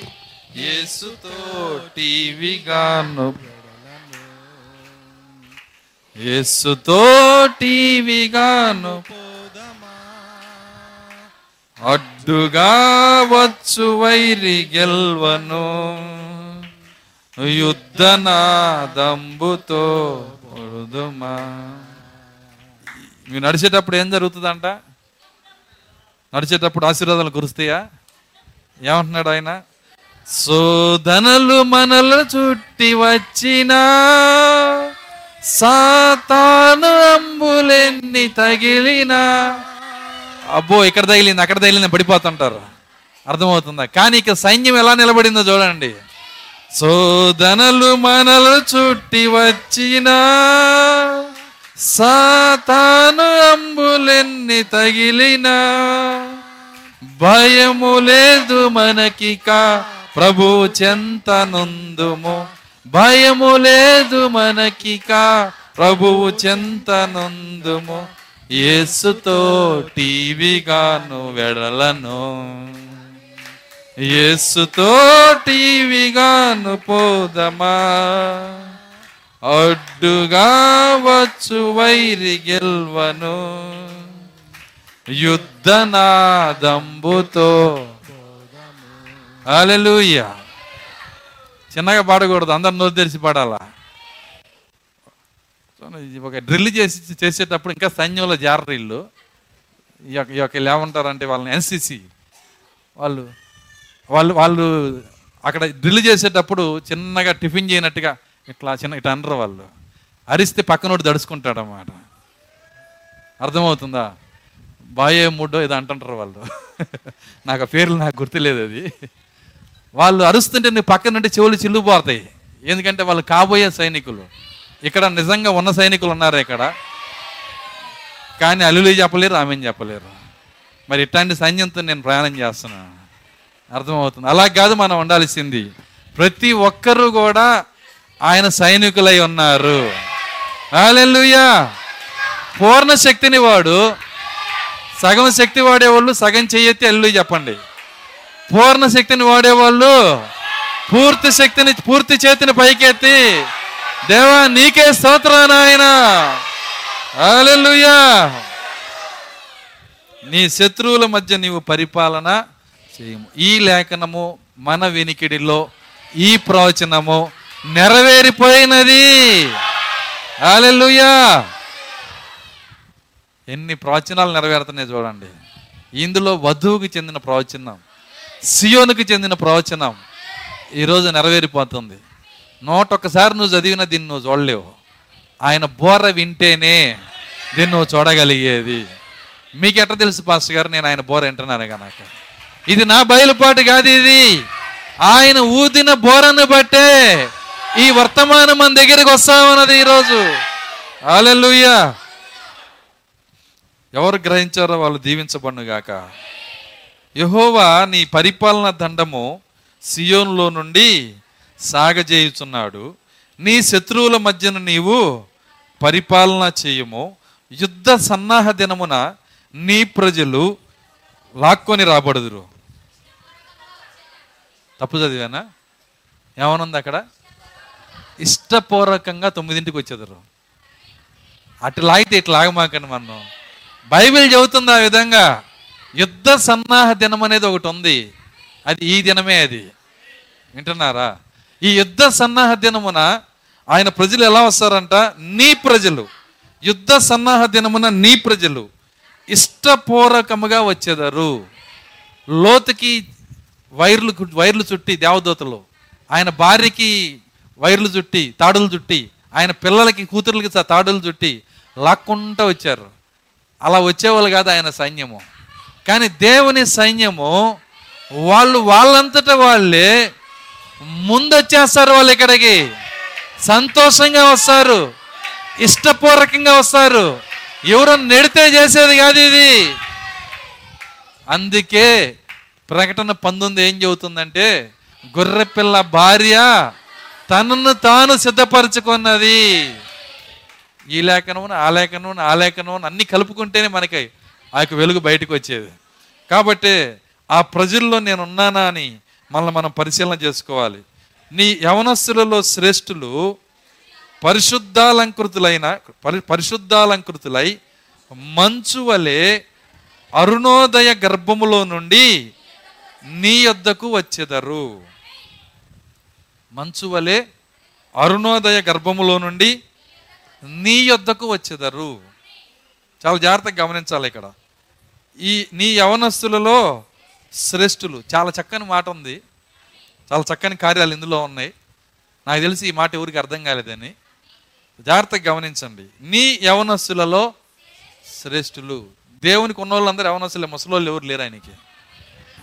ఒక మాటలో మీకు చెబుతున్నాను నేను, దేవునికి ముసలోళ్ళు ఎవరు లేరు. దేవునికి ఉన్న వాళ్ళందరూ ఎవరండి? వాళ్ళు యవనస్తులో కాదో చూడాలనుకుంటే నిత్యత్వంలో ఒకసారి నాకు కనపడు. ఆయన ఎవరిని కలిగి ఉన్నాడో అందరినీ నీకు చూపిస్తా. ఎవరికన్నా 20 ఏళ్ళు ఉంటే నన్ను అడుగు. ఎవరికన్నా 20 ఏళ్ళన్నా ఉంటే వచ్చి నన్ను అడుగు. పెద్దోళ్ళు ఉన్నారు కదా అని ఒక్కళ్ళకు కూడా 20 ఏళ్ళు రావు. అందరూ టీనేజ్లోనే ఉంటారు. అర్థమవుతుందా? టీనేజ్ అంటే అర్థమైందంటే 19, 18, 16, 17, 16 నుంచి 19 సంవత్సరాల మధ్యలో ఒక యవనస్తుడు ఎలా ఉంటాడో ఆయన యవనస్తులందరూ యవనస్తులే, ఆయన పిల్లలందరూ యవనస్తులే, ఆయన సంఘం అందరూ యవనస్తులే. ఆయన సంఘంలో ముసలి వాళ్ళు లేరు. యవనస్తులలో కూడా ఎవరంట? ఎవరి గురించి మాట్లాడుతున్నాడు ఇప్పుడు? శ్రేష్ఠులు. చూడండి, వాక్యం ఎంత లోతుగా మాట్లాడుతున్నాడు చూడండి. ఆయన యవనస్తులలో శ్రేష్ఠులు ఉన్నారంట. అదేంది, వాళ్ళలో కూడా శ్రేష్ఠులు ఉంటారా? ఎందుకు వాళ్ళు శ్రేష్ఠులు? చూడండి, ఆయన అంటున్నాడు వాళ్ళు ఎలా వస్తారంటే పరిశుద్ధాలంకృతులై. వాళ్ళ అలంకరణ ఎట్లా ఉంటుందంట? పరిశుద్ధ అలంకరణ ఉంటుందంట. ఏంటి పరిశుద్ధ అలంకరణ? ఎఫ్ఎస్సిలో చెప్పాడు, విశ్వాసం అనే డాలు, వాక్యం అనే ఖడ్గము. ఎక్కడికి వస్తున్నారు వీళ్ళు? యుద్ధానికి వస్తున్నారు వీళ్ళు. పెళ్ళికి కాదు వస్తుంది, ఫంక్షన్కి కాదు వస్తుంది. వీళ్ళ అలంకరణ ఎట్లా ఉందంటే పరిశుద్ధ అలంకృతులై. పరిశుద్ధతే వీరి యొక్క అలంకరణ, వాక్య పరిశుద్ధతే వీరి యొక్క అలంకరణ. విశ్వాసమైన డాలు పట్టుకొని ఉన్నారు, వాక్యమనే ఖడ్గం పట్టుకొని ఉన్నారు, సమాధానమనే జోడు కలిగి ఉన్నారు, నీతి అనే మైమరుపు కలిగి ఉన్నారు. ఇవన్నీ కూడా ఆ పరిశుద్ధ అలంకరణ. వాళ్ళు ఎలా వస్తున్నారంటే ఈ పరిశుద్ధ యవనస్తుల్లో శ్రేష్ఠులు మంచు వలె వస్తున్నారంట. ఇంకా వేరే పోలిక ఆయన చెప్పట్లేదు. ఎలా వస్తున్నారంట? మంచు వలె. ఇప్పటికే 1:45 వినేశారు మీరు. నాకేమో ఇప్పుడు మధ్య స్టార్టింగ్లో ఉన్నాను, 110వ కీర్తన. సరే, ఇంకొక పావు గంటలో ముగిస్తాను నేను. ఏదైనా ఉంటే వచ్చేవారం మనం చూద్దాం. సరే, జాగ్రత్తగా గమనించండి. ఇక్కడ మంచు గురించి ఆయన మాట్లాడుతున్నాడు. ఈ యవనస్సులలో శ్రేష్ఠులు అనగా ఎత్తబడే సంఘములో కూడా శ్రేష్ఠులు ఉన్నారు. ఎందుకు వీళ్ళు శ్రేష్ఠులు అయ్యారంటే ఎత్తబడే సంఘమంతా, వింటున్నారా, వాళ్ళందరూ కూడా భూమి మీద శరీర మార్పు జరిగి వెళ్ళేవాళ్ళు కాదు, చనిపోయి లేచేవాళ్ళు ఉన్నారు. ఎక్కువ మంది చనిపోయి లేచేవాళ్ళే. మరణించకుండా శరీరములోనే మరణాన్ని మింగి రెప్పపాటులో శరీర మార్పు పొంది మరణాన్ని జీవిస్తున్నప్పుడే మింగేవాళ్లే ప్రత్యేకమైన యవనస్సులై ఉన్నారు, శ్రేష్ఠులైన యవనస్సులై ఉన్నారు. అర్థమవుతుందా? అది అంత ఈజీ కాదండి. చాలా కథలు నేను చదివేవాడిని. ఎవరైనా మాకు మరణం లేకుండా వరం కావాలని అడిగితే ఆ దేవుడు అనేవాడు, నీకెంత ఆశ, బొందితోనే కైలాసం వద్దాం అనుకుంటున్నావా అంటారు. అంటే శరీరం ఉండగానే నువ్వు ఆ మోక్షానికి వెళ్ళాలనుకుంటున్నావా అని ఎవరికి ఎవరు. బొందితో కైలాసం ఎవరికి లేదు, కానీ బైబిల్ వాగ్దానం చేసింది. దేవుని స్తోత్రం, హల్లెలూయా. శరీరముతో ఉండగానే ఒక్క రెప్పపాటులో నీవు శరీరం మార్పు పొందుతావు, నీవు పరలోకం వెళ్ళిపోతావు శరీరముతోనే. ఎవరు అంత విశ్వాసంలోకి వస్తారో, ఎవరు అట్లాంటి విజయాన్ని పొందుతారో వాళ్ళ గురించే ఈ మూడవ వచనం చెబుతుంది. వాళ్ళు ఎవరంట? నీ యవ్వనస్తులలో శ్రేష్ఠులు. ఆ మాట వెనకాల అంత అర్థం ఉంది, అర్థమవుతుందా? యవ్వనస్తులలో శ్రేష్ఠులు. ఆ శ్రేష్ఠులు ఇక్కడ ఉన్నారా? బ్రతికొండగానే శరీరంలోనే శరీరం మార్పు పొందే శ్రేష్ఠులు ఇక్కడ ఉన్నారా? నా వర్తమాన పరిచర్య అంతా వాళ్ళకే, ఎక్కువ భాగం వాళ్ళకిస్తా, తుంపులు మాత్రమే గొర్రెలకి ఇస్తా. అర్థమవుతుందా? తుంపులు తిని బ్రతకాల్సిందే, ఎందుకంటే నా గురి, నా తపన నాతో పాటు ఎత్తబడే వాళ్ళ కోసమే. మీరు ఆ స్థితికి వస్తే మీకు దేవన. జాగ్రత్తగా గమనించండి. ఆ యవనస్తులలో శ్రేష్ఠులు పరిశుద్ధాలంకృతులై మంచు వలె. వాళ్ళు వచ్చేది ఎలా వస్తారంట? మంచుగా వస్తారంట. చూడండి, మంచు అని ఎందుకు చెప్తున్నాడంటే, జాగ్రత్తగా గమనించండి, నేను చాలాసార్లు చెప్పాను దాన్ని. అనేక నీళ్లు ఉన్నాయి కానీ మంచు వేరని చెప్పాను. మంచు నీళ్ళా కాదా? నీళ్ళేనా? మరి సముద్రంలో ఉన్నది, నదిలో ఉన్నది, చెరువులో ఉంది, పంపు కొడితే వచ్చేది, కానీ మంచు మాత్రం ప్రత్యేకమైంది. ఎందుకు ఇది ప్రత్యేకమైందంటే, ఇది రాత్రికి రాత్రే పైనుంచి వస్తుంది,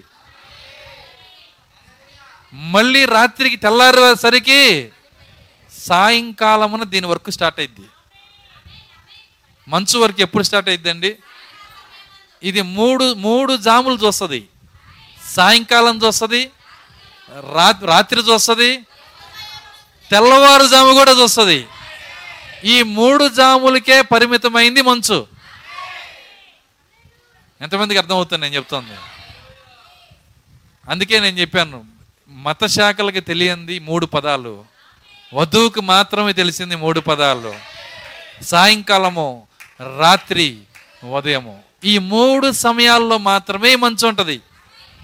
సాయంకాలం దిగిద్ది, సాయంకాలం వర్తమానం అంతా ఉంటుంది. రాత్రి అంతా చూడండి, రాత్రి యొక్క వర్తమానం అంతా వింటుంది. ఇక తెల్లవారుతుందనంగా, ఆ నీతి సూర్యుడు ప్రకాశిస్తుండగా ఈ మంచు చేతులు కట్టుకొని వర్తమానం వినదేక సైలెంట్గా వినదు.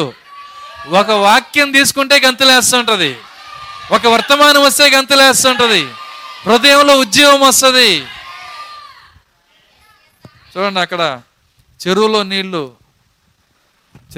ఉన్నాయి కదా, దాని ఒడ్డున ఒక చెట్టు ఉంటే ఆ చెట్టు మీద మంచు పడితే అది ఎక్కడ పడిందంటే సాలిగూటి మీద పడింది.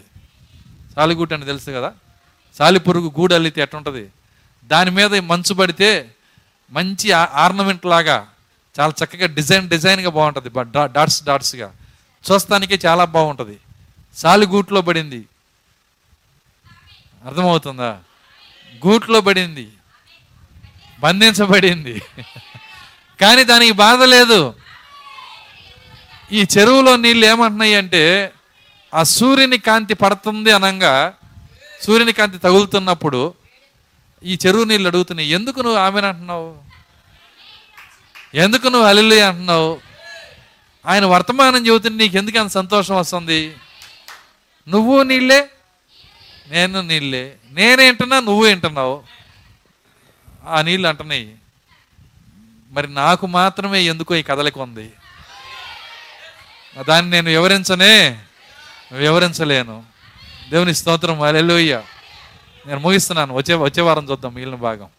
నాకు మాత్రమే ఈ కదలిక ఉంది, నేను దాన్ని వివరించలేను.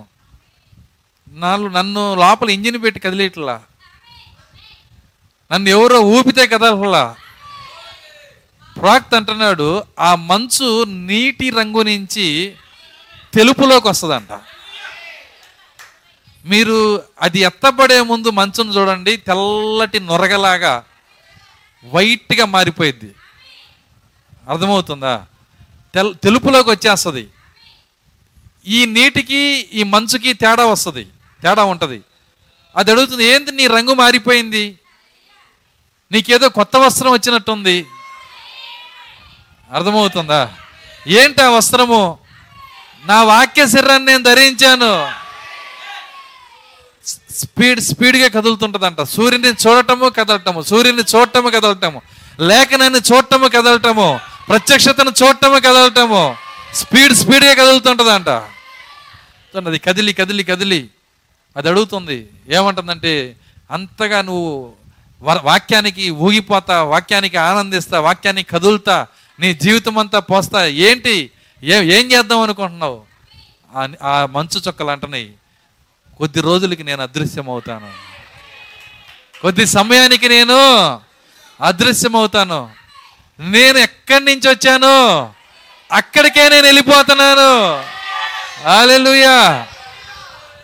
చెరువులో నీళ్ళు అంటున్నాయి, నువ్వేం చెబుతున్నావో మాకు అర్థం కావట్లేదు, మేము కదలలేము, మేము కదలాలంటే ఏదో గాలి రావాలి. ఏం రావాలండి? ఒక గాలి రావాలి. గాలి వచ్చి ఊపితేనే కెరటాల వల్లే మేము కదులుతాం. కానీ నీ అంతటా నువ్వుగా కదులుతున్నావే. ఎవరు కదిలినా కదలకపోయినా, ఏ గాలి తగిలినా తగలకపోయినా, నీ అంతటి నువ్వు కదులుతున్నావే. ఆ శక్తి మాకు లేదు. కానీ ఓ మంచు, నువ్వు వెళ్ళే స్థలానికి నేను కూడా రావాలనుకుంటున్నా. ఎలా రావాలో చెబుతావా? మంచు చివరిగా ఒక వర్తమానం చెప్పింది. నీవు ఇప్పుడు గనక కదలకపోతే, ఈ వర్తమానానికి, ఈ వాక్యానికి నీ జీవితాన్ని పోయకపోతే, నువ్వు నేనుండే స్థలానికి ఖచ్చితంగా వస్తావు. కానీ రోహిణీ కార్తిలోనే అని చెప్పింది. ఎప్పుడంట? ఎందుకని? భయంకరమైన ఎండలు వచ్చినప్పుడు, మహాశ్రమలు వచ్చినప్పుడు, అందులో చచ్చి వస్తావు నువ్వు. అర్థమవుతుందా? ఏది కావాలి మీకు? చెరువు నీళ్ళలాగా ఉండాలనుకుంటున్నారా? మంచులాగా ఉండాలనుకుంటున్నారా? దేవుడు నీకు అన్ని బయలుపరుస్తున్నాడు. జీవ మార్గం, మరణ మార్గం రెండు నీ ముందు పెడుతున్నాడు. ఏది ఎన్నుకుంటావో నీ ఇష్టం. నీకు స్వతంత్రం ఇవ్వబడింది ఈరోజు. హల్లెలూయా. ఈ మధ్యాహ్నం దేవునితో చెబుదాము. ప్రభువా, నువ్వు లేఖనాలు తెరిచి నాతో మాట్లాడినా ప్రతి మాటను బట్టి నీకు స్తోత్రాలు చెల్లిస్తున్నా. ఎన్నిక చేసుకొని నీతో నడిచే శక్తి నాకు దయచేయండి. హల్లెలూయా. ఈ మధ్యాహ్నం ఆయనతో మాట్లాడదాం. మనము అందరం లేచి నిలబడదాము. వచ్చే వారం చూద్దాం మిగిలిన కార్యాలు. స్తోత్రములు, స్తోత్రములు, స్తోత్రములు ప్రభువా. కృపగల తండ్రి నీకు స్తోత్రాలు నాయన. హల్లెలూయా, హల్లెలూయా. ప్రతి ఒక్కరూ నోరు తెరుద్దాము. చెరువు నీళ్ళ వలె ఉండొద్దు, మంచు వలె ఉండు. మంచు వలె కదులు, మంచు వలె గంతులు వేయి, మంచు వలె సంతోషించు. హల్లెలూయా. స్తోత్రాలు ప్రభువా. హల్లెలూయా, హల్లెలూయా, హల్లెలూయా. స్తోత్రము, స్తోత్రము, స్తోత్రము, స్తోత్రములు నాయన. కృపగలిగిన తండ్రి నీకు స్తోత్రాలు ప్రభువా. హల్లెలూయా, హల్లెలూయా, హల్లెలూయా. కొద్ది నిమిషాలు దేవుని స్తుతించుదాము. Thank you lord. ఓ దేవానికే స్తోత్రాలు, స్తోత్రాలు. ప్రతి మాట మాకు తెరుచున్నందుకు వందనాలు. మేము నివసించుచున్న గడియ, ఈరోజు నెరవేర్చబడుచున్న ప్రవచనాలు మాకు బయలుపరుస్తున్నందుకు స్తోత్రాలు చెల్లిస్తున్నాము నాయన. హల్లెలూయా, హల్లెలూయా, హల్లెలూయా. అవును ప్రభువా, అవును నాయన, ఆ రాజ్యాన్ని మేము పొందుకున్నాము ప్రభువా. నీ రాజ్యాన్ని మేము పొందుకున్నాము. ఓ ఇది అందరికీ కాదు ప్రభువా, ఇది పొందిన వారికే గాని ఎవ్వరికీ చెందని రాజ్యాన్ని మేము పొందుకున్నాము. ఇంకా ఎవరైనా పొందకపోతే ఈ మధ్యాహ్నం వారి కృపదయ చేయండి ప్రభువా. ఈ మధ్యాహ్నం వారి కృపదయ చేయండి. వారి హృదయాల్లోకి మీరు రండి ప్రభువా. హల్లెలూయా, హల్లెలూయా. ప్రతి మాటను బట్టి వందనాలు. ప్రత్యేకమైన దినాన్ని బట్టి స్తోత్రాలు. నెరవేర్చబడుతున్న లేఖనాలు బట్టి స్తోత్రాలు. నీ కృపను బట్టి స్తుతులు చెల్లిస్తున్నాము నాయన. హల్లెలూయా, హల్లెలూయా. ఓ అది కీర్తన కాదు ప్రభువా, అది ప్రత్యక్షత గ్రంథమై అన్నది నాయన, అది ప్రవచన గ్రంథమై అన్నది ప్రభువా. మమ్మల్ని మేము చూసుకునే శక్తినిచ్చిన దేవుడవు, ఓ సియోన్లో నుంచి అధికారము సాగజేసే నా ప్రభువానికి స్తోత్రాలు చెల్లిస్తున్నాము నాయన. హల్లెలూయా. ఆ అధికారం మేము కట్టుబాటుకు సహాయము దయచేయండి. బంధకాలు తెంచుకునే వారిగా, ఓ తాళ్ళు తెంచుకునే వారిగా, పాశ్యములు తెంచుకునే వారిగా మేము ఉండకూడదు. నీ ఆజ్ఞలేని అధిక వాంఛ చేత నిన్ను ఎంబడించే వారిగా చేయండి. హల్లెలూయా. రాజుకు నేను లోబడాలి, రాజును నేను సేవించాలి, రాజును నేను ప్రేమించాలి, రాజు చిత్తాన్ని నేను చెయ్యాలి. ఈ రాజు లోకానికి రాజు కాదు, ఈ రాజు సియోనికి రాజు అయి ఉన్నాడని, నేను ఆ సియోన్ అయి ఉన్నానని గ్రహించే శక్తి మాకు దయచేయండి ప్రభువా, మాకు దయచేయండి ప్రభువా, నీ కృప దయచేయండి ప్రభువా. హల్లెలూయా, హల్లెలూయా. కూడా వచ్చిన ప్రతి బిడ్డను మీరు దీవించండి నాయన. విన్న వాక్యం హృదయం పైన రాయండి ప్రభువా, దాని ప్రకారం జీవించే శక్తిని దయచేయండి ప్రభువా, ఎత్తబడి విశ్వాసాన్ని మీరు దయచేయండి ప్రభువా. హల్లెలూయా. సియోనులో నీ అధికారం నెరవేరును గాక, సియోను నీకు లోబడును గాక, శత్రువుల మధ్యలో పరిపాలన జరుగును గాక. ఒకరోజు ఈ భూమిని సొంతమవును గాక, రాజ్యములు నీకు చెందును గాక, రాజ్యము, బలము, మహిమ, ఘనత నీకే చెందును గాక. హల్లెలూయా. వాక్యమైన దేవా, ప్రేమయున్న యేసయ్యా, నీకే స్తోత్రాలు చెల్లిస్తున్నాము నాయన. హల్లెలూయా, హల్లెలూయా. స్తోత్రం, స్తోత్రం, స్తోత్రములు. నీ ఎత్తబోటు బహు సమీపం అవుతుండగా ఏమి జరుగుతున్నదో, ఎక్కడున్నామో, ఏ క్షణములో ఉన్నామో, రాజ్యం ఎక్కడున్నదో, రాజు ఏమి చేయుచున్నాడో, శత్రువులు కదలికలేమిటో సమస్తము బయలుపరిచిన దేవుడు నాయన. నేను రాజుతో టీవీగా వెళ్ళాలి, యేసుతో టీవీగా వెళ్ళాలి, యుద్ధనాదముతో వెళ్ళాలి. హల్లెలూయా. అడ్డుగా వచ్చే శత్రువుని గెలవటానికి, అడ్డుగా వచ్చే వైరిని గెలవటానికి, అది ఏదైనప్పటికీ, అది పాపమైనప్పటికీ, అది మరణమైనప్పటికీ, అది రోగమైనప్పటికీ. హల్లెలూయా. స్తోత్రాలు ప్రభువా. ఈ మధ్యాహ్నము ప్రతి బిడ్డని మీ ఆత్మతో నింపండి. విన్న వాక్యం వాళ్ళ హృదయాలపైన రాయండి. నీ రాజ్యముగా, నీ సైన్యముగా, సియోనుగా నీ అధికారమును నాయన ఓ ప్రభువా మీరు చలాయిస్తూ ప్రభువా అధికారమును సాగజేయచ్చు. మమ్మల్ని నడిపించమని, ఎత్తబోటు కొరకు మమ్మల్ని సిద్ధపరచమని యేసుక్రీస్తు నామములో ప్రార్థించి వేడుకొంచున్నాము తండ్రి, ఆమేన్. హల్లెలూయా. ఆశీర్వాదంతో ముగించుకుందాం. మన ప్రభువు అయిన యేసుక్రీస్తు వారి కృప, ప్రేమ, సమాధానము, సియోన్లో ఉన్న ఆయన రాజదండము, ఆయన అధికారము ఇక్కడ కూడిన వాక్య వధువుకు, భూమి మీదన ఆయన వాక్య వధువుకు సదాకాలంతో నడిపించునుగాక.